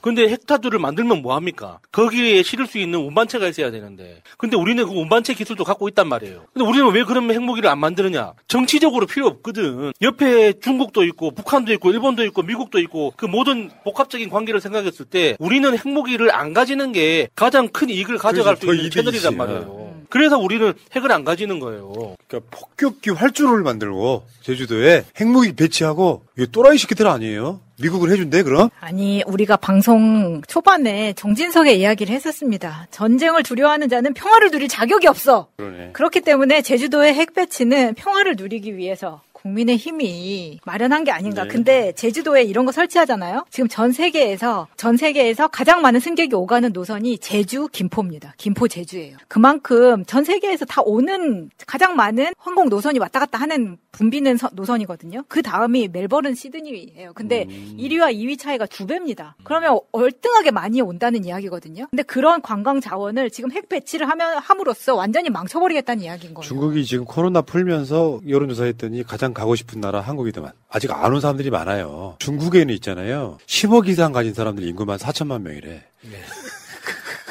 아직 멀었어. 지금 중국인들이 우리나라 아바에 몇십만 밖에 안 왔어 아직까지. 제주도 이렇게 만들고 있고요. 그러니까 완전 보수도 아니고 수구 꼴통들이 지금 정권 잡고 있는 거예요. 이런 공부가 안 돼 있다 보니까 이런 짓 하는 거고. 짧게 이야기하면은 지금 오늘부로 아, 올해가 4일 남았어요. 오늘 빼면 3일밖에 안 남았어. 그러면 없어지는 법안들이 있어요. 일몰제. 이거 민주당 어떻게 할 건지, 국민은 어떻게 할 건지. 화물차 안전운임제는 국민의힘이 연장 못해라고 올해로 끝내겠다는 거거든요. 민주당이 여기서 어떻게 대응할지 한번 지켜볼 만한 거고요. 화물차 안전운임제뿐만 아니라 30인 미만 사업장 추가 근로제, 건강보험 재정 국고 지원 뭐 이런 게 지금 이제 일몰 로 그냥 나가버리는 지금 여기 민주당하고 국민의힘 입장 보이, 보이시잖아요. 안전운임제는 민주당은 3년 연장 더 하자고 하고 있고 국민의힘은 아예 이거 없애겠다는 거고요. 30인 미만 사업장 추가 근로는 국민의힘은 2년 연장하겠다는 거고 더불어민주당은 일몰 연장을 일몰 연장을 반대하고 아예 이게 법으로 만들어야 된다는 거고. 다음에 건강보험 국고 지원 같은 경우는 국민의힘은 5년 더 연장하자는 거고 민주당은 아예 법으로 만들자 이런 거고요. 도란봉투법, 합법화 보장법은 국민의힘 아예 개정 반대를 하고 있고 민주당 개정 찬성하고 있고요. 다음에 양곡관리법은 민주당이 개정 찬성하고 있는데 국민의힘은 개정 반대하고 있고 이런 거거든요. 국가가 남아도는 쌀 싹 매입하는 거 있잖아요. 예. 우리나라 농민들이 잘 할 수 있게끔. 근데 여기에서 좀 민주당의 입장이 맞다고 생각하지만 아쉬운 부분은 양곡관리법 같은 경우에 다시 한번 말씀드리지만 농업에 종사하시는 분들의 70%가 국민의힘을 아직도 지지하고 있습니다. 그렇기 때문에 민주당이 양곡관리법에 대해서 신경 쓰고 있다는 걸 그분들이 모른다는 게 너무 안타까운 거예요. 알게 해야죠 우리가. 네, 그리고 이제 민주당을 극적으로 지지하시는 분들이 그냥 민주당이 밀어붙이면 되지 않느냐. 지금 179석이나 가지고 있는데 그냥 민주당이 일방적으로 통과시킬 수 있는 건데 왜 안 하느냐 이렇게 보실 분들도 계실 텐데 그러니까 단순히 이 법안만 처리한다고 끝나는 게 아니라 그러니까 지금 국정조사도 연장시켜야 되잖아요. 그러면 국민의힘이 이 법안과 국정조사 건을 일종의 거래의 수단으로 활용할 거란 말이에요. 그러니까 우리가 일방적으로 법률을 통과시키고 나면 그러니까 국정조사를 연장시킬 수 있는 수단이 사라져 버리는 거예요. 그러니까 이게 그러니까 유가족이나 그러니까 그 12구 참사에 대해서 가슴 아파하시는 분들을 그걸 어떻게 거래 수단으로 삼느냐, 그걸 민주당은 또 왜 받아주느냐 이런 식으로 이렇게 비판하실 수 있는데 그게 현실이에요. 그 어쩔 수가 없는 거거든요. 그러니까 저 상대방이 악랄하기 때문에 우리는 끝까지 선의로만 가겠다 하면은 아무것도 할 수가 없어요. 그러니까 국정조사를 어떻게든 연장시켜서 더 실체를 파악하기 위해서라도 현실을 약간 좀 양보할 필요도 있는 거거든요. 그렇게 그래서 이제 민주당이 답답해 보일 수는 있는데 민주당 내부적으로는 정말 최선을 다하고 있다는 거는 좀 알아줬으면 좋겠어요. 네, 그러니까 이제 이런 거 있어요. 비판과 지지를 같이 해야 돼. 지금은 민주당 뭐 하냐가 습관인 사람들이 있어요. 나름 잘해도 잘하는 건 칭찬 절대 안 해.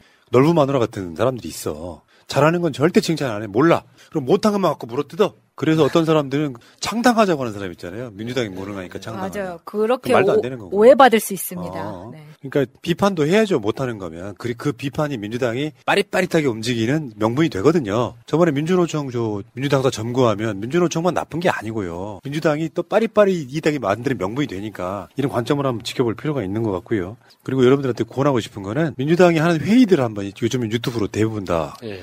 공개 회의는 공개가 되니까 한번 지켜보시면 민주당이 무슨 생각하는지 대부분 보이거든요. 근데 그런 건 전혀 안 보시는 분들이 마치 새날이 민주당 공식 방송인 것처럼 요구도 많고 아니었어요. 어, 아니, 그러니까, 굳이 말하자면, 그런 게 있는 거예요. 그런 방송 재미없지, 사실은. 뭔 얼마나 재밌겠어요. 근데, 실제로 보면 되게 재밌습니다. 알고 보면. 아, 저, 저런 생각이구나, 이런 게. 저번에 진성준 그 원내 수석 부대표 나왔을 때, 딱 그 인터뷰 해보고 깨달은 게 있거든요. 민주당이 고민이 저기 있었구나. 그제 알게 됐단 말이에요. 바보는 아니구나. 이런 생각을 해봤어요. 그리고, 민주당은 지금 당대표가 이재명이에요. 민주당 욕하는 건 이재명 욕하는 거랑 똑같습니다. 그러니까 비판과 지지를 같이 해야 된다. 이렇게 말씀드리고요. 이 이야기는 여기까지 하겠습니다.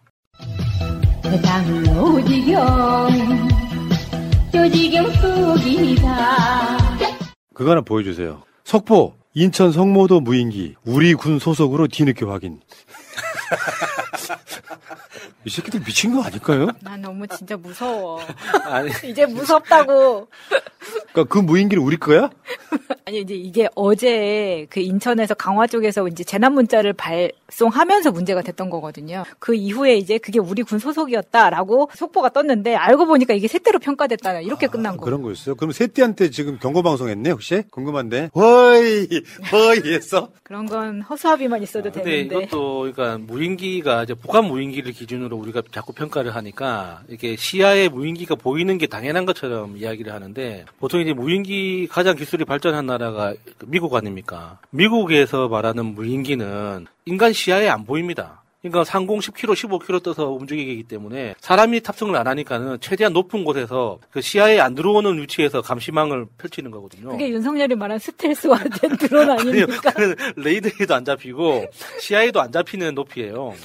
그러니까 요게 이제 그 외국에서 보통 이제 그 전략적인 무인기 이야기를 할 때는 그런 걸 무인기라고 하는데 사람 눈에 보이는 건 사실은 큰 모형 비행기 길이 2m, 5m 정도 되는 엄청 큰 모형 비행기 이렇게 볼 수 있는 건데 지금 북한 무인기 때문에 우리가 보는 눈이, 눈이 너무 낮아져 있는 거예요. 그래서 아직까지 이런 소식을 보면은 좀 안타깝기도 합니다. 엄밀한 의미에 우리가 날리는 종이 비행기도 무인기예요. 그렇죠. 사람이 안 타고 그럼. 있으니까. 사람 타면 큰일 나죠 거기. 자, 가끔씩 보면은 진짜 이 바닥에 나쁜 새끼들 많아. 욕을 안 할 수가 없어. 그 더탐사 문제는요, 우리 스텝이 그, 그 사람 지웠던데, 어제 방송에서도 언급을 했거든요? 구성유장 청구가 잘못했다고? 그러면 들어와가지고 새날을 왜 언급 안 하냐? 우리 방송 내내 그 이야기만 해야 돼? 이보세요. 확인 안 하고 일단 들어와서 까고 보는 거죠. 어. 진짜 잘못된 거 맞죠. 그뭐저저 법무부 장관 집 앞에 갔다고 그걸 구속영장 치는 게 그게 사람이 할 짓이에요. 어제도 그런 이야기 했지. 그 방송의 호불호를 떠나서 이런 정도 나오면 서로 힘을 합쳐서 싸우는 게 맞다. 그런 이야기를 하는데 야 방송이 오래돼? 우리가 더 오래됐어 사람 정속시키려고 그래. 그래서 임마 니들이 하는 짓거리들 때문에 서로가 고립되고 서로 이간질하고 싸우는 거야. 왜 상대방한테 방송 내용을 강요를 하니? 근데 저는 사람들이 일부러 그렇게 다니는 것 같아요. 저런 말을 우리 방송에 아니 저런 애들 때문에 싫어진다는 사람들이 있어. 맞아요. 진짜로 좋아하면 그렇게 하면 안 되지. 저런 사람들이 다른 방송 가 가지고 새날은 안 다루더라 또 이런 식으로 퍼뜨리고 다니니까. 거짓말하고 다니는 그 양아치 새끼들이 왜 이적이 이렇게 많은 거야? 서로 돕고 살려면 서로 좋아 하고 싫어하고를 떠나가지고 힘 합칠 때는 합치야 정상인 거고 그 스탠스로 가려고 정말 인내 노력을 하고 있다. 뭐 누구 누구 깐부라는 둥 누구 누구 깐다는 다 사실과 달라. 우리 우리가 하고 싶은 이야기 하는 거지 어저께 더탐사 구속영장 친 거에 대해서 비판을 했더니 또 한쪽에서는 또 나를 또 비판하고 있어. 그런 방송 돕는다고. 어쩌라는 말이냐 그러면은. 나는 그렇게 분열주의자들이 난 세상에 제일 싫어요. 진짜로 돕고 싶으면은 돕고 싶게 만들어야지. 안 돕고 싶게 만들어봐요. 나 진짜 우리나라에서 민주시민이란 놈들 중에 저런 놈들은 다 작전 세력이라고 봐요. 왜 지들끼리 줄 서가지고 상대방한테 강요하고 싫어지게 만드냐고. 난 충분히 다루고 있다고 생각을 하거든. 뭐 하루 종일 그 이야기만 할까? 오늘 나온 이야기 중에 중요하지 않은 얘기가 있었어? 거기는 거기에 역할이 있는 거고, 우리는 우리의 역할이 있는 거라서 연대 차원에서 잘못됐다는 비판, 윤석열 나쁜 놈이라는 비판할 수 있지만, 우리는 우리의 아젠다나 우리 컨텐츠가 있는 거잖아. 그러니까 그 지하철에서 큰 팻말에다가 예수 믿으세요. 팻말 들고 돌아다니는 그 광신도들하고 똑같은 거죠. 맞아. 그런 사람들 보고 예수 믿는 사람 없습니다. 나가 이 새끼들아. 제발 니들이 민주시민이라고 하지 마. 어느 쪽엔 똑같아. 싸움질 쌈박질만 할 거면 나가 그냥. 아, 3초 만에 차단했는데. 아니 새날 오지 마. 아니, 끝날 시간 돼서 한 이야기예요. 그러니까 여기까지가 오늘 방송 준비된 화내는 거에 다 대본에 있어요. 그러니까 그냥 봐봐 여기 보면은 그렇게 댓글을 쓴다. 그놈을 삭제한다. 내가 화를 낸다까지. 다 계획이 있었구만. 그래. 화난 척 한다까지. 자, 우리 봄이 오면요. 새날 관련한 토크 콘서트 및 오프 모임을 준비하고 있습니다. 네? 생각을 하고 있어요. 왜냐하면 새날이 탄생한 지 사실상 10주년이에요. 실제로 내가 초반 멤버들을 만나서 서로 밥 먹고 새날 방송 응원했던 게 이렇게 의논하기 시작했던 게 10년 전 5월달. 그러니까 얼마 안 남은 거예요. 준비를 하고 있으니까 많은 분들 관심 바라고요. 자 오늘 슈퍼챗과 특히 멤버십 해주신 분들 정말 감사하다는 말씀드리겠습니다. 이렇게 지켜주세요. 예 고맙습니다. 여러분 안녕하십니까? 오늘 외전의 외전에서는 최민희 전 의원님 모시고 정치 현안 짚어보겠습니다. 어서 오십시오. 안녕하세요. 예, 날이 많이 풀렸습니다. 영하 15도 하다가 영하 7도만 가도 따뜻하게 느껴지더라고요. 네, 네. 사람이 역시 적응한다는 게, 예. 그, 어, 아, 이거 농담인데, 저도 정확히 제가 뭐 이건 GP 근무를 안 해서 모르겠는데, 뭐 GP 없애가지고 무인기 못 잡았다 그러는데, 그게 왜냐하면, 저는 뭐 저도 근무 안 해봤습니다. 아까 신현님도 이제 제가 복도에서 가- 갑자기 이렇게 우연히 뵈가지고 끝나고 나서 그 말이 안 되는 소리 같은데요. 제가 이렇게 여쭤봤어요. 뭐냐면 GP란 게 저쪽 이렇게 망원경으로 동태 살피고 하는데 이 지름 2m짜리 무인기가 뭐 얼마 상공인지 뭐 거기 떠 있는 걸 GP로 하늘만 군인들이 쳐다보고 있는 게 아닌데 GP 없어서 그걸 못 잡았다는 게 상식적으로 말이 되는가 난 싶어가지고요. 예, 모르겠어요. 그거보다는 오히려 청와대 청와대를 폐지하고 네. 용산으로 이전하면서 네. 그 완벽하게 갖추어져 있던 청와대 방공망, 예. 예, 그게 완벽하게 대통령실로는 이전되지 않았다. 예. 그게 더 걱정이다. 예. 이 말이 더 설득력이 있어요. 글쎄요. 예, GP. GP는 아닌 것 같은데. 예. 예, 어쨌든. 자, 정치권 얘기부터 좀 가볼까요? 네. 여당은 이제 일사천리로 가는 거죠? 당권 경쟁으로? 네, 그렇죠. 네. 여당은 어, 오늘 나온 보도에 따르면 김기현 의원 부부를 예. 어, 대통령이 기독교 관련 행사에 같이 참석하도록 했다는 거죠. 예. 그러니까 이게 윤심이 김기현에게 있는 게 아니냐라는 네. 추측을 막 불러 일으키고 있습니다. 예. 근데 저는 지금 윤석열 대통령도 내 마음 나도 몰라인 것 같습니다. 아, 그렇습니까? 확실히 정한 한 가지 빼고는 네. 그 누구 안 되는 거 예, 외에는 누구 안 되는 거 외에는 네. 지금 계속 보고 있는 것 같습니다. 근데 중요한 건 이렇게 김기현 대표를 벌써 두 번째 사적으로 만나는 네. 거예요. 이렇게 해서 거기 있는 거 아니에요? 나, 내 마음 나도 모르는 게 아니고 내 마음 내가 아는 거 아니에요? 음, 그런데 아직 3월 8일까지는 예. 시간이 많이 남아 있기 때문에 예. 저는 그것은 김기현 대표의 일반적 지지율, 당심이 아니라 예. 이제 당심은 걱정할 필요가 예. 없어진 거잖아요. 예. 그래서 일반적 지지율, 일반 지지율이 얼마나 오르느냐에 따라 음. 저는 윤심은 바뀐다고 생각합니다. 아 누구 누구가 가능합니까? 재현님 보시기. 권성동, 예. 김기현, 예. 그리고 나경원이 여전히 살아있다 이렇게 보죠. 나경원은 살아 있습니까? 네, 저는 나경원 대표는 나가고 싶은 것 같습니다. 그 부- 본인의 의지, 아니 본인의 바람은 분명한 것 같고요. 네. 그래서 지금 열심히 움직이고 있지 않겠습니까? 예. 아. 윤심의 윤심을 예. 잡으려고. 윤심이 근데 아니 작가 장관까지 맡겨놨는데 무슨 소리를 이렇게 그럴 가능성이 크죠. 근데 네. 그것 역시 우리가 흔히 정치는 생물이라고 하는데 그거를 까먹기도 해요. 예. 그런데 지금 이 순간에도 정치는 생물이기 때문에 예. 김기현 대표나 권성동 의원의 어, 전 대표의 지지율이 안 오르면 예. 그거는 대통령으로서도 어쩔 수 없는 겁니다. 왜냐하면 그렇죠. 두 개를 보고 있을 거예요. 당신뿐만 아니라 여론 지지율을 일정 기간 동안 하면서 보고 있을 거거든요. 그런데 어 모르겠습니다만 뭐 저- 정치는 생물이라고 말씀을 하시니까 어 제가 보기에는 내년 3월까지 권성동, 김기현이 두 분 일반 여론조사 지지율 절대 안 오를 것 같은데요. 그렇기 때문에 네. 나경원 의원에게 기회가 올수 그래서 있다고 살아있는 본다. 카드다. 예, 그래서? 저는 그렇게 본다는 거죠. 예.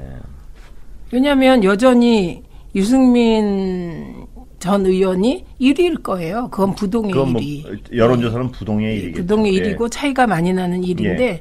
그나마 그 다음에 여론조사 지지율이 높은 게 나경원 의원이거든요. 예. 안철수 의원은 어떻게 됩니까? 안철수 의원은 본인이 되기보다는 예. 누군가와 손을 잡고 예. 어, 지난 대선과 같은 역할을 하게 되지 않을까 추측해 봅니다. 예. 이 정치인의 한 분으로서 이렇게 안철수 의원을 보면 어 뭐랄까요? 이 어떤 객관적으로는 참 안 뭐 안타까운 부분이 있습니다. 뭐 이렇게 그 초기 음, 저는- 예. 초기의 신선함은 어, 어디로 가고 저는 그분의 정치 인생의 가장 큰 변곡점을 예. 알고 있습니다. 뭔가요? 김한길 대표와 손잡는 대목인데요. 예. 김한길 대표와 손을 잡고 어, 민주당에 들어와서 대표가 됐습니다. 예. 거기까지 있을 수 있다고 생각해요.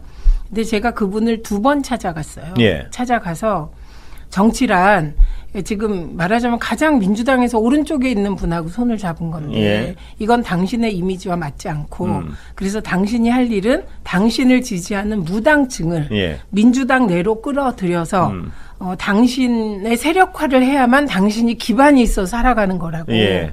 두번 만나서 조언을 드린 예. 적이 있어요. 예. 그런데 정말 진지하게 듣고 잘 생각해 보겠다라고 음. 예. 얘기를 했거든요. 예. 그런데 돌아서 온 말은 음, 그래서 제가 제시한 게 온라인 입당법 예. 뭐 이렇게 그런 걸 다 제시했더니 돌아온 말은 그렇게 하면 친노만 득세할 뿐이다. 이렇게 얘기하고 우리 쪽하고 끊고 음. 네. 그러니까 이건 무슨 말이냐면 친노 친문이 민주당의 주류로 한 10년 해온 거 아닙니까? 예. 이거는 민주당에서 친노 친문이 가장 개혁적인 세력이었기 때문에 그랬던 예. 거예요. 예. 그런데 저희가 보기엔 개혁적이지 않은 김한길 대표하고 손을 잡고 예. 이제 그쪽으로 계속 가다 보니까 결국은 국민의힘까지 가게 된 거거든요. 예. 그분 성향이 원래 그랬겠죠, 그러면. 아, 처음부터 그랬다는 말이 있지만 예. 그럼에도 불구하고 민주당에 먼저 들어왔을 때는 저는 나름대로 개혁적이고 참신한 정치를 할 의지는 있었다고 예. 생각합니다. 근데 역량이 없었고 그 역량은 결국 판단력이고 예. 판을 보는 능력이고 그럼 지금 현재까지 안, 안 의원이 이렇게 해온 거 보면 그 판단에 상당한 어떤 어 여러 가지 착오가 있었다는 건 뭐 드러나지 않았습니까? 네, 그 네. 판단 능력에 대해서는. 네. 그런데 제가 주변에 있는 그 정치인분들한테 싫어 안 의원의 역량을 좀어 폄하하는 분들께 들은 얘기는 이겁니다. 당신은 왜 이렇게 안철수 의원을 무시하십니까? 이러면 그분들은 그렇게 말씀하세요. 물론 안철수 의원을 좋아하는 분들한테는 아직 못 여쭤봤고요. 그 싫어하는 분들은 어 예를 들어 어젯밤에 아 이거- 이건 이렇게 하고 이렇게 합시다 하고 그러면 고개를 끄덕끄덕거리고 그래서 완전히 통했다고 생각했는데 다음날 완전히 다른 얘기를 한다. 그건 뭐, 이제 예. 누군가 강력한 영향력을 행사했다는 소문은 저도 들었습니다. 아 그렇습니까? 근데 예. 어, 결국은 정치란 세력이고요. 예.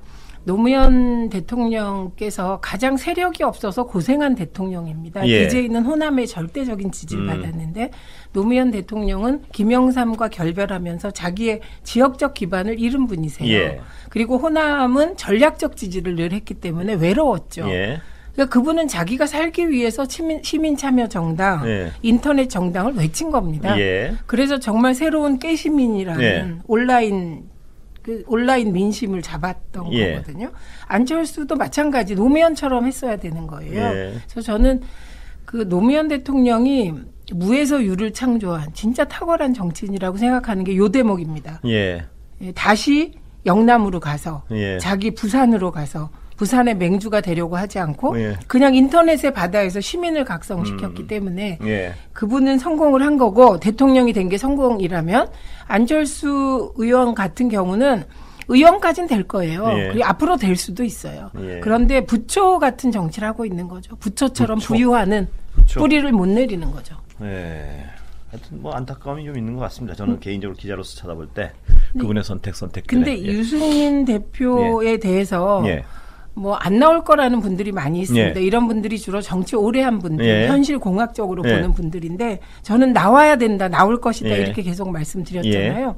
안 나오면 이분은 그냥 제가 보기엔 정치 인생이 거의 끝나는 거예요. 예. 왜 끝나냐면 무소속으로 나가는 길밖에 없어요. 예. 이분에게 절대로 공천권 주지 공천 주지 예. 않거든요. 예. 그런데 오늘 보면 음, 내가 출마 안 하는 것은 친윤의 희망 사항일 뿐이다. 예. 이렇게까지 얘기했더군요. 예, 저도 봤습니다. 그렇게 기사. 얘기하고 예. 안 나오면 정말 바보 되는 거고 예. 더 나아가서 이준석 대표가 사실 화끈하게 유승민을 지지하겠다고 예. 하질 않는 거예요. 예.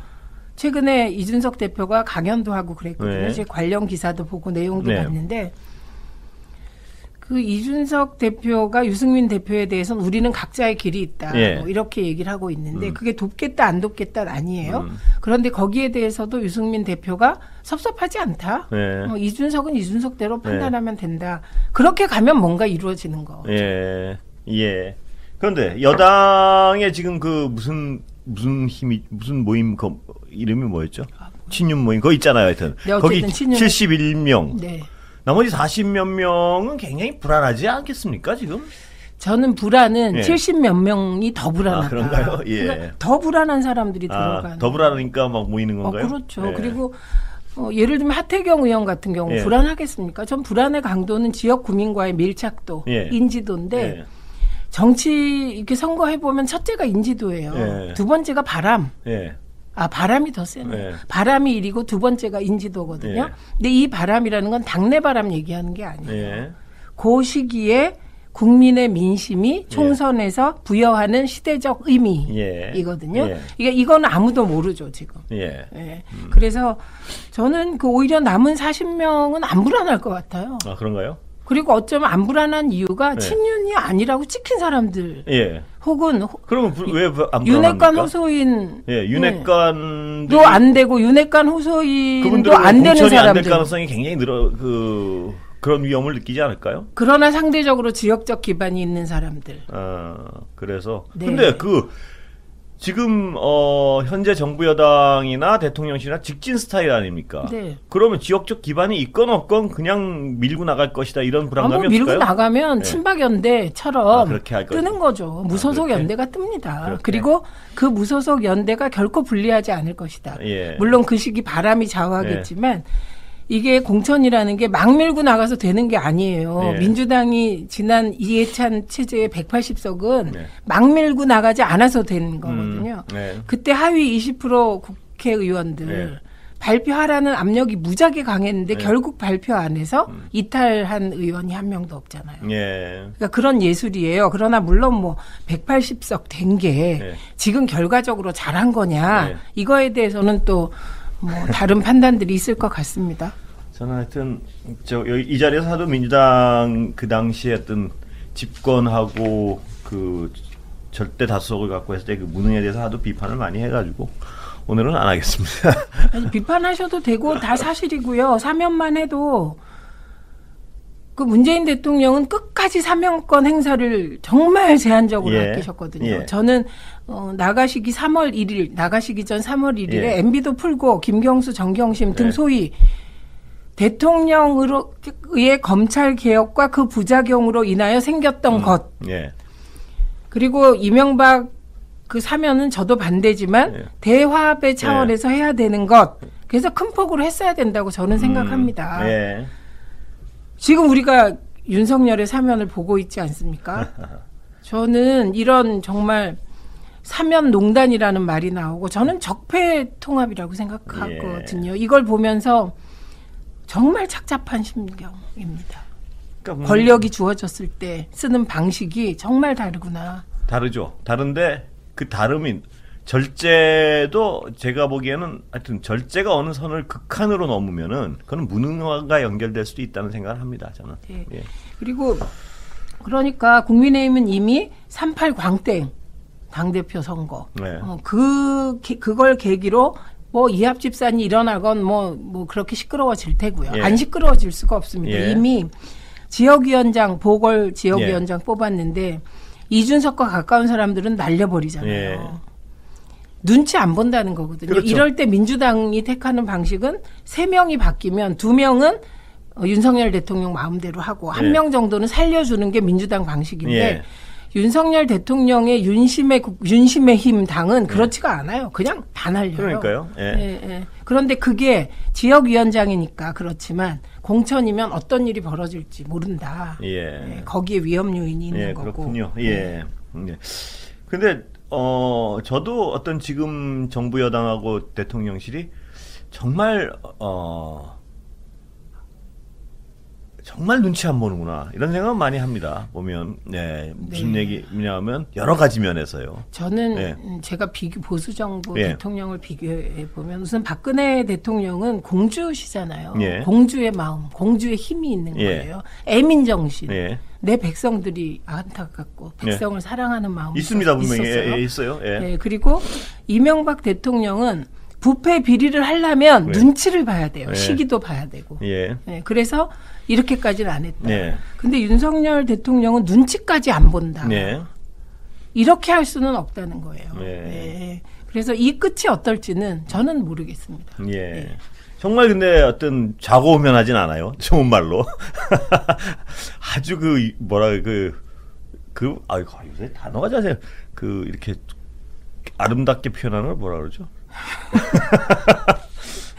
그 영어 아 영어도 못하는 사람이 영어는 기억나. 유포미즘인데 그게. 네. 유- 미화시키는 건데 네, 미화. 예, 예, 그 미화시키는 걸 할 필요가 없죠. 그건 대다수 언론이 알아서 해주고 예. 있고 아? 시사 선택해주기 때문에 예. 전막 나가는 첫 번째 힘은 언론의 힘이다. 어, 예, 우호적 검언- 언론의 예, 어떤- 검언 유착의 힘이다. 이렇게 보, 는 쪽이죠. 예.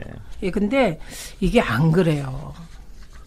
국민들 마음속에 쌓이는 건 전혀 다르게 쌓여요. 그러니까 저는 예. 제가 언론 운동을 오래 해서 어 말로는 언론 결정론적인 말을 예. 많이 했지만 늘 믿음은 만약에 언론이 그 군, 그러니까 권원 유착으로 다 되고 예. 검언 유착으로 다 되면 유월항쟁은 못 일어나는 아, 거잖아요. 그 말씀을 하시니까 제가 이게 사적인 어떤 대화를 할 때 제 친구랑 어, 이 친구가 굉장히 인품이 좋은 친구라 굉장히 많이 참아요 여러 가지 사안에서 조직에서도 참고 가지 참는데 그래서 제가 인내 뭐 참을인자 세 번이면 뭐 살인을 면한다는 말을 저는 굉장히 안 좋아해요. 왜냐하면 참을인자 세 번이면 주먹으로 주먹 나올 걸 몽둥이 나오고 막 이런 경우가 있어요. 무슨 얘기냐면 어떤 사안에 대해서 이 친구가 조직에서 머리라고 할 때 이해를 하고 이해관계를 조정하고 해서 이 서로가 이해를 해야지 이게 사고가 안 나지. 참고 참고 하면 에너지란 게 이렇게 응축되죠. 응축되거든요. 이건 뭐 저는 거의 물리 법칙인 것 같아요. 그러니까 에너지가 응축되면 그건 또 터지지 않으면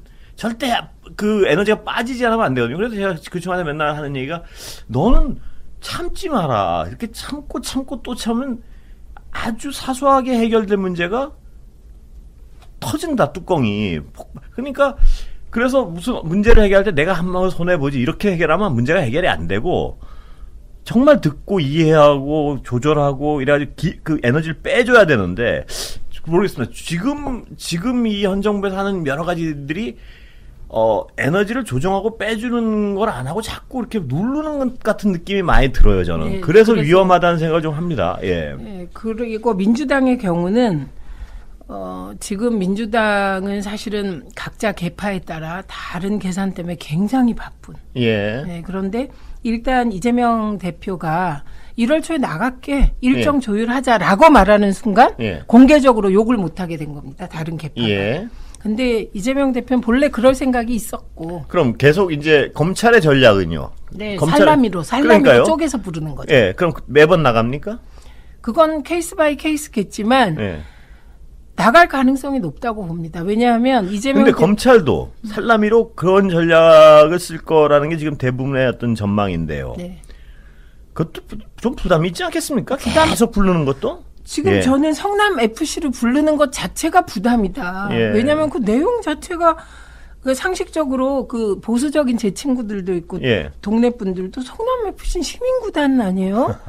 그러면 성남시장이 그 어쨌든 형식적으로는 주식회사지만 성남시가 그 운영하는 거 다 아는데 시민구단인데 시장이 그 시민구단을 위해서 열심히 광고 따고 이런 게 저도- 무슨 죄죠? 이렇게 예. 얘기를 해요 다. 저도 여기서 여- 여러 번 제가 그래서 그 변호사도 모셔놓고 얘기해도 아 그게 죄가 된다는 논리 진짜 정말 이해는 못 하고 있어요 지금도. 상식적으로는 저는 전혀 이해를 예, 못하고 너무나 이해가 어려운 어떤 논- 법, 어, 범죄 논리예요. 그러니까 이게 후원을 받았고 인허가를 내줬다. 근데 그 후원도 합법이고 인허가도 합법적으로 내준 거란 말이에요. 그 그런데 그게 제3자 뇌물이 된다? 이게 참 아, 어려워요 아, 이해하기가. 예, 좀 하여튼 힘들어서 그것조차 무리라는 거예요, 제 예, 말은. 예. 그래서 어, 무리하다. 그런데 그냥 하지 않습니까? 어, 그래서 이건 굉장한 압박이 있어서 외압 때문에 저러는구나라고 저는?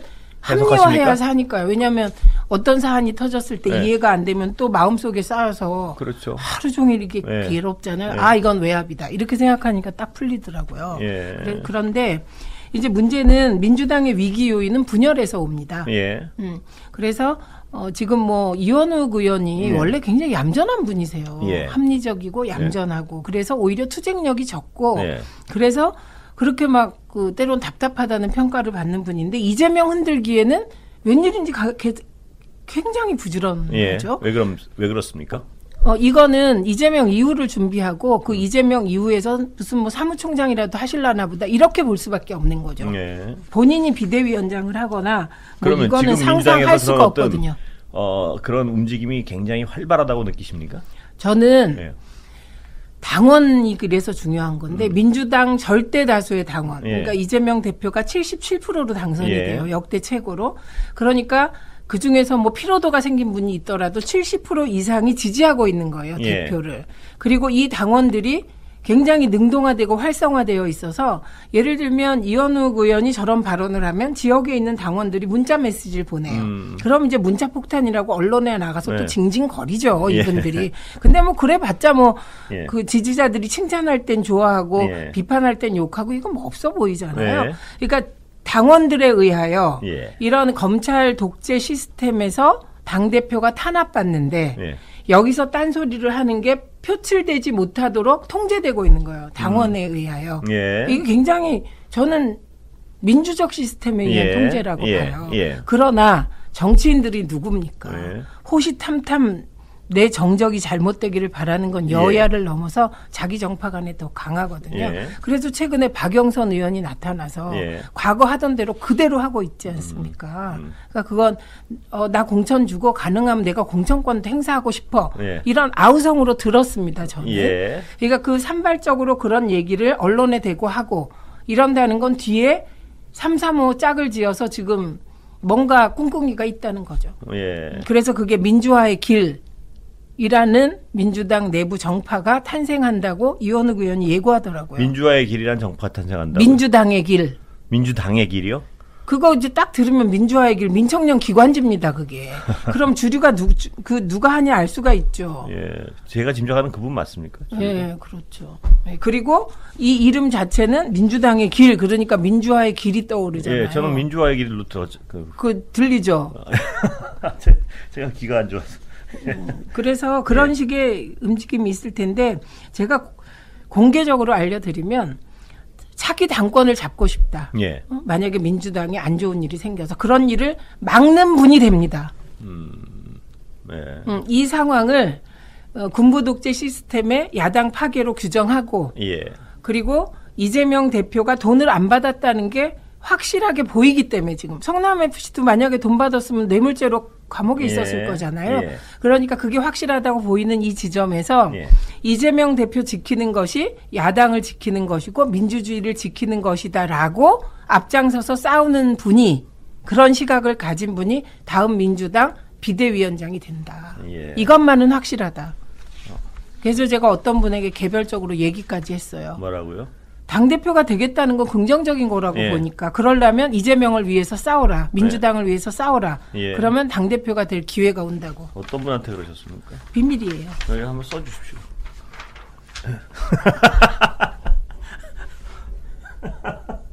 아 그러셨군요.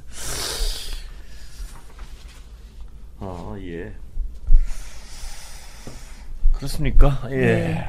어, 왜 웃으세요, 근데? 잘 안 되실 것 같아서. 아, 그렇죠. 그러니까 저는 사실 제가 지금은 이렇게 저기 제가 자리 아니죠. 이렇게 말하면 안 돼. 제가 마지막에 침대 세 개만 폭로하지 않았어도 예. 이런 신세가 안 됐단 말이죠. 이왕구 전 총리가 저 불러갖고 세 번이나 예. 그 마지막만 안 하면 예. 보호해 주겠다고 하셨거든요. 예. 그런데 제가 고민 많이 하다가 마지막을 폭로해 버리면서 이렇게 고생을 하고 네. 있는데 사실 저희가 한 기획이 별로 틀린 게 없었어요. 예.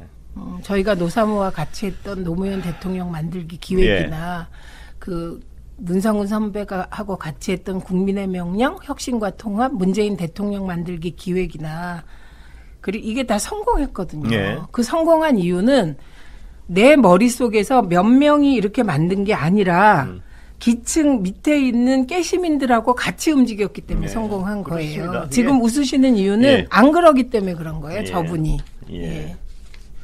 이게 시청자 여러분들이 너무 궁금해하셔가지고 제가 더 이상 이건 언급 안 하겠습니다. 네. 하시면 안 되죠. 저도 미래가 있어야죠.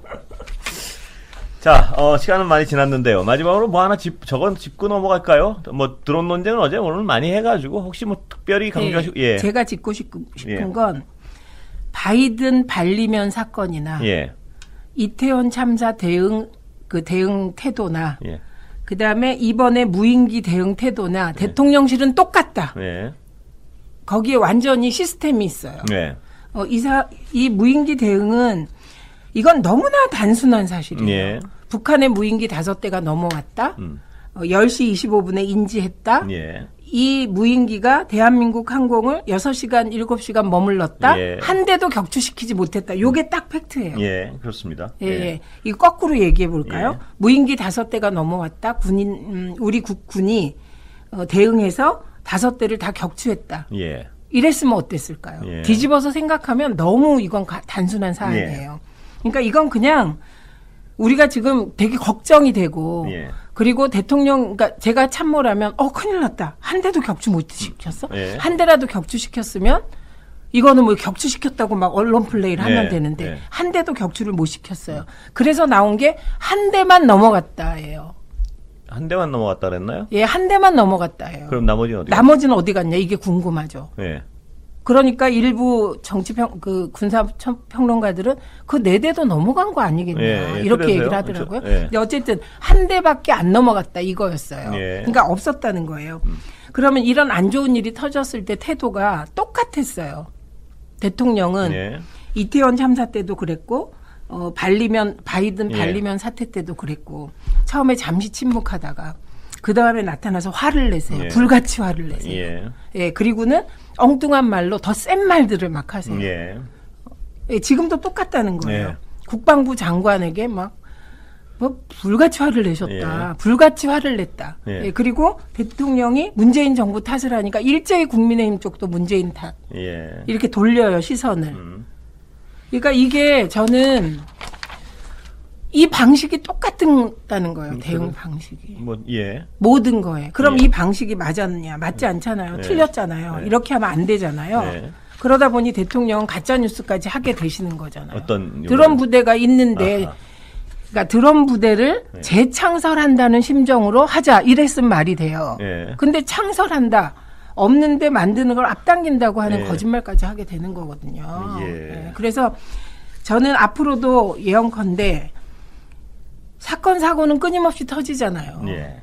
그럴 때마다 이런 대응을 할 거라는 거예요. 처음에는 그 의제를 돌려보려고 하고 의제를 삭제하고 그래서 언론이 나서서 해줄 테니까 우리 안심하고 계속 가자. 그러다 가짜 뉴스까지 하고 책임 책임 소재가 늘 나오잖아요. 네. 그럼 문재인 탓을 하자. 뭐 이렇게 가게 되는 이 상황이 반복되는데 그래서 불안불안하더니 이태원 참사가 터져서 지금 159명이 희생됐잖아요. 예. 저는 이런 식의 안보상의 불안이 지금 가속화되고 있고 그 이후에 대통령께서 확전 각오하고 어쩌고 핵 있다고 두려워하지 말고 어쩌고 계속 말씀하시잖아요. 네.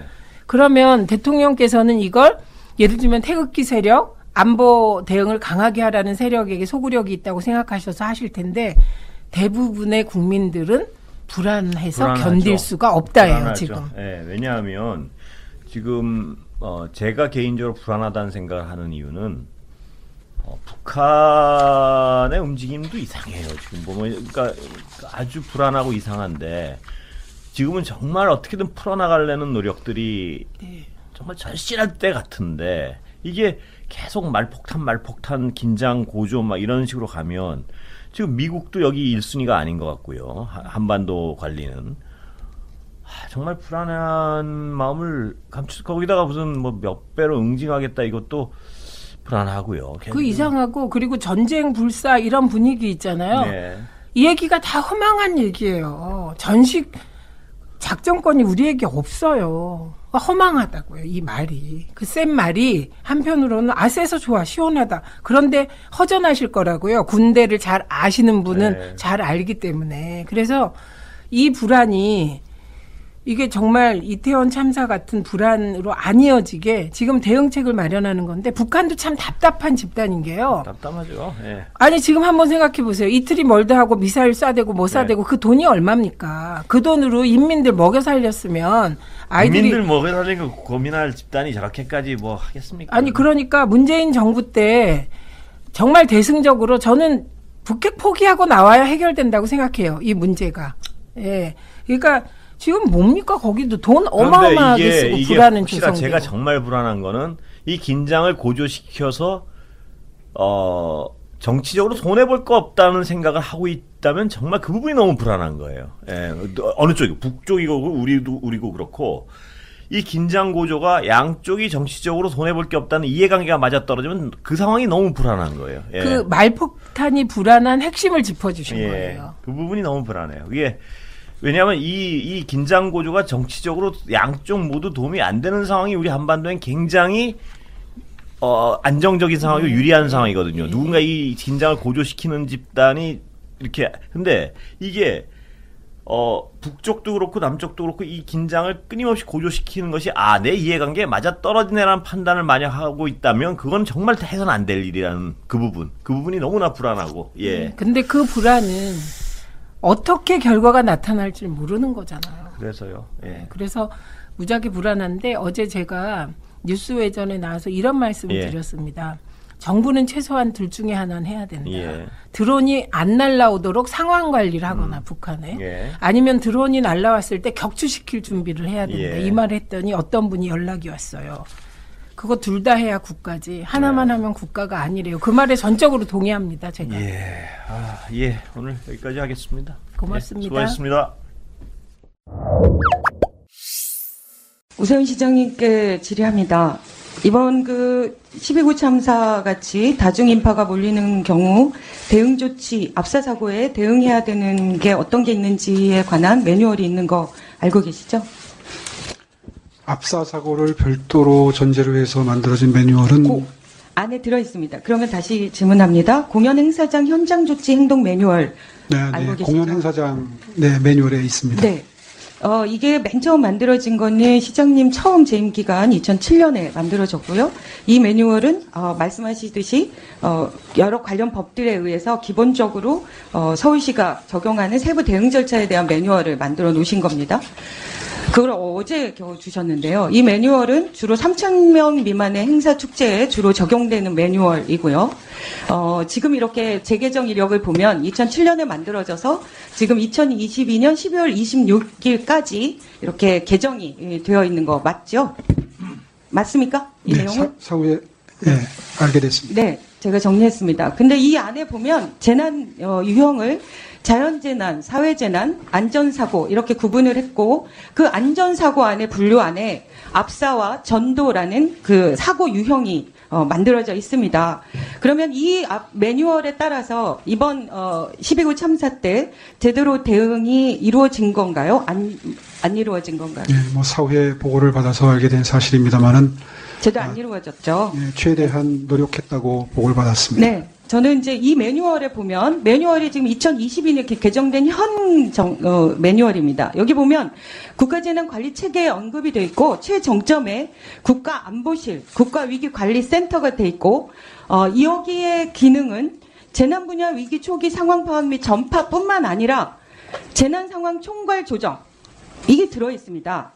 그리고 국가위기 관리 기본 지침에는 여전히 국가안보실 이 부분이 들어 있고요. 그러니까 적어도 서울시가 알고 있는 이 국가안보실의 기능은 이와 같은 겁니다. 그런데도 지난번 기관 보고에 나와서 국가안보관리실의 어, 어, 담당자는 나와서 전파에만 집중하고 있다 이렇게 얘기하고 본인들은 안보에만 하고 있다고 얘기합니다. 그러나 여기에서 또 봐서 알 수 있듯이 국가안보실 국가위기의 대부분 70% 이상은 재난입니다. 그렇기 때문에 국가위기관리센터의 기능을 강화했던 것을 지침을 개정조차 하지 않고 일방적으로 기능을 약화시키고 있는 것에서 문제가 비롯되고 있다고 저는 생각합니다. 그런 의미에서 이 매뉴얼에 보면 그리고 아, 다시 그 아까 소방서 얘기해 주세요. 용산 소방서장님 네, 용산 수장. 국가 위기 관리 센터장이 용선 소방서를 방문해서 어, 재난 영상 송출 등 영상 시스템 활용 실태 확인하고 간 사실 있죠. 네, 맞습니다. 그게 언제입니까? 아, 저 정확하게 기억은 지금 잘 못. 네, 저희가 자료로 보여드리죠. 정확하게 한 달 조금 지난 참사가 한 달 조금 전인 2022년 9월 20일에 와 있습니다. 맞습니까? 네. 그렇습니다. 이 재료, 이 자료만으로도 국가위기관리센터장이 재난의 컨트롤 타워라는 것을 명명백백하게 스스로의 행동에 의해서 보여주고 있는 것입니다. 그때 생존자가 스스로 목숨을 끊었다는 소식 들으셨을 겁니다. 어, 모두가 아파했던 그 순간에 어, 국무총리는 의지가 더 강했으면 좋았을 것이라며 피해자 탓을 하기도 했습니다. 심지어 이틀 전 기관보고에서조차 사망자 수를 158명으로 집계하면서 에, 어, 이 학- 이 10대 생존자 학생의 죽음을 없는 양 취급했습니다. 어, 언론도 시민들도 모두 159명이라고 말하고 있는데 국무총리실이 158명을 고수하고 있습니다. 어, 어제 유가족분께 문자를 한 통 받았습니다. 관련돼서 위원회 차원의 조치가 필요하다는 요청을 드리고자 어, 의사진행 발언을 요청했습니다. 이번만큼은 좀 경청해 주시고 또 함께 지혜를 모아 주시기를 요청드립니다. 어, 안녕하세요. 저는 2주 전 12구 참사 때 두 친구를 잃고 트라우마로 인하여 생을 마감한 A 학생 엄마입니다. 제가 연락드린 이유는 유가족 지원을 위한 원스톱 통합지원센터라든지 정부의 어떤 기관으로부터도 우리 아이가 죽은 이후로는 연락을 받아본 적이 없었습니다. 한덕수 총리가 치료 의지 부족이 아쉽다고 저희 아이에 대해 말씀하시더니 결과적으로는 개인의 의지 부족으로 인한 죽음으로 정부에선 여기는 모양입니다. 제가 원스톱 지원센터에 하도 답답해서 이틀 전 직접 연락을 했더니 어리둥절 반응을 보이며 행안부에서 직접 전화를 한다고 통화를 마쳤고 오늘 행안부에서 온 전화는 도무지 앞뒤가 맞지 않는 내용으로 일관하며 저희 가족 같은 경우 현행 법상으로는 유가족에 해당하지 않기 때문에 따로 조음을 줄 수 있는 절차를 알아보고 있었다는 믿을 수 없는 답변만 늘어놓았습니다.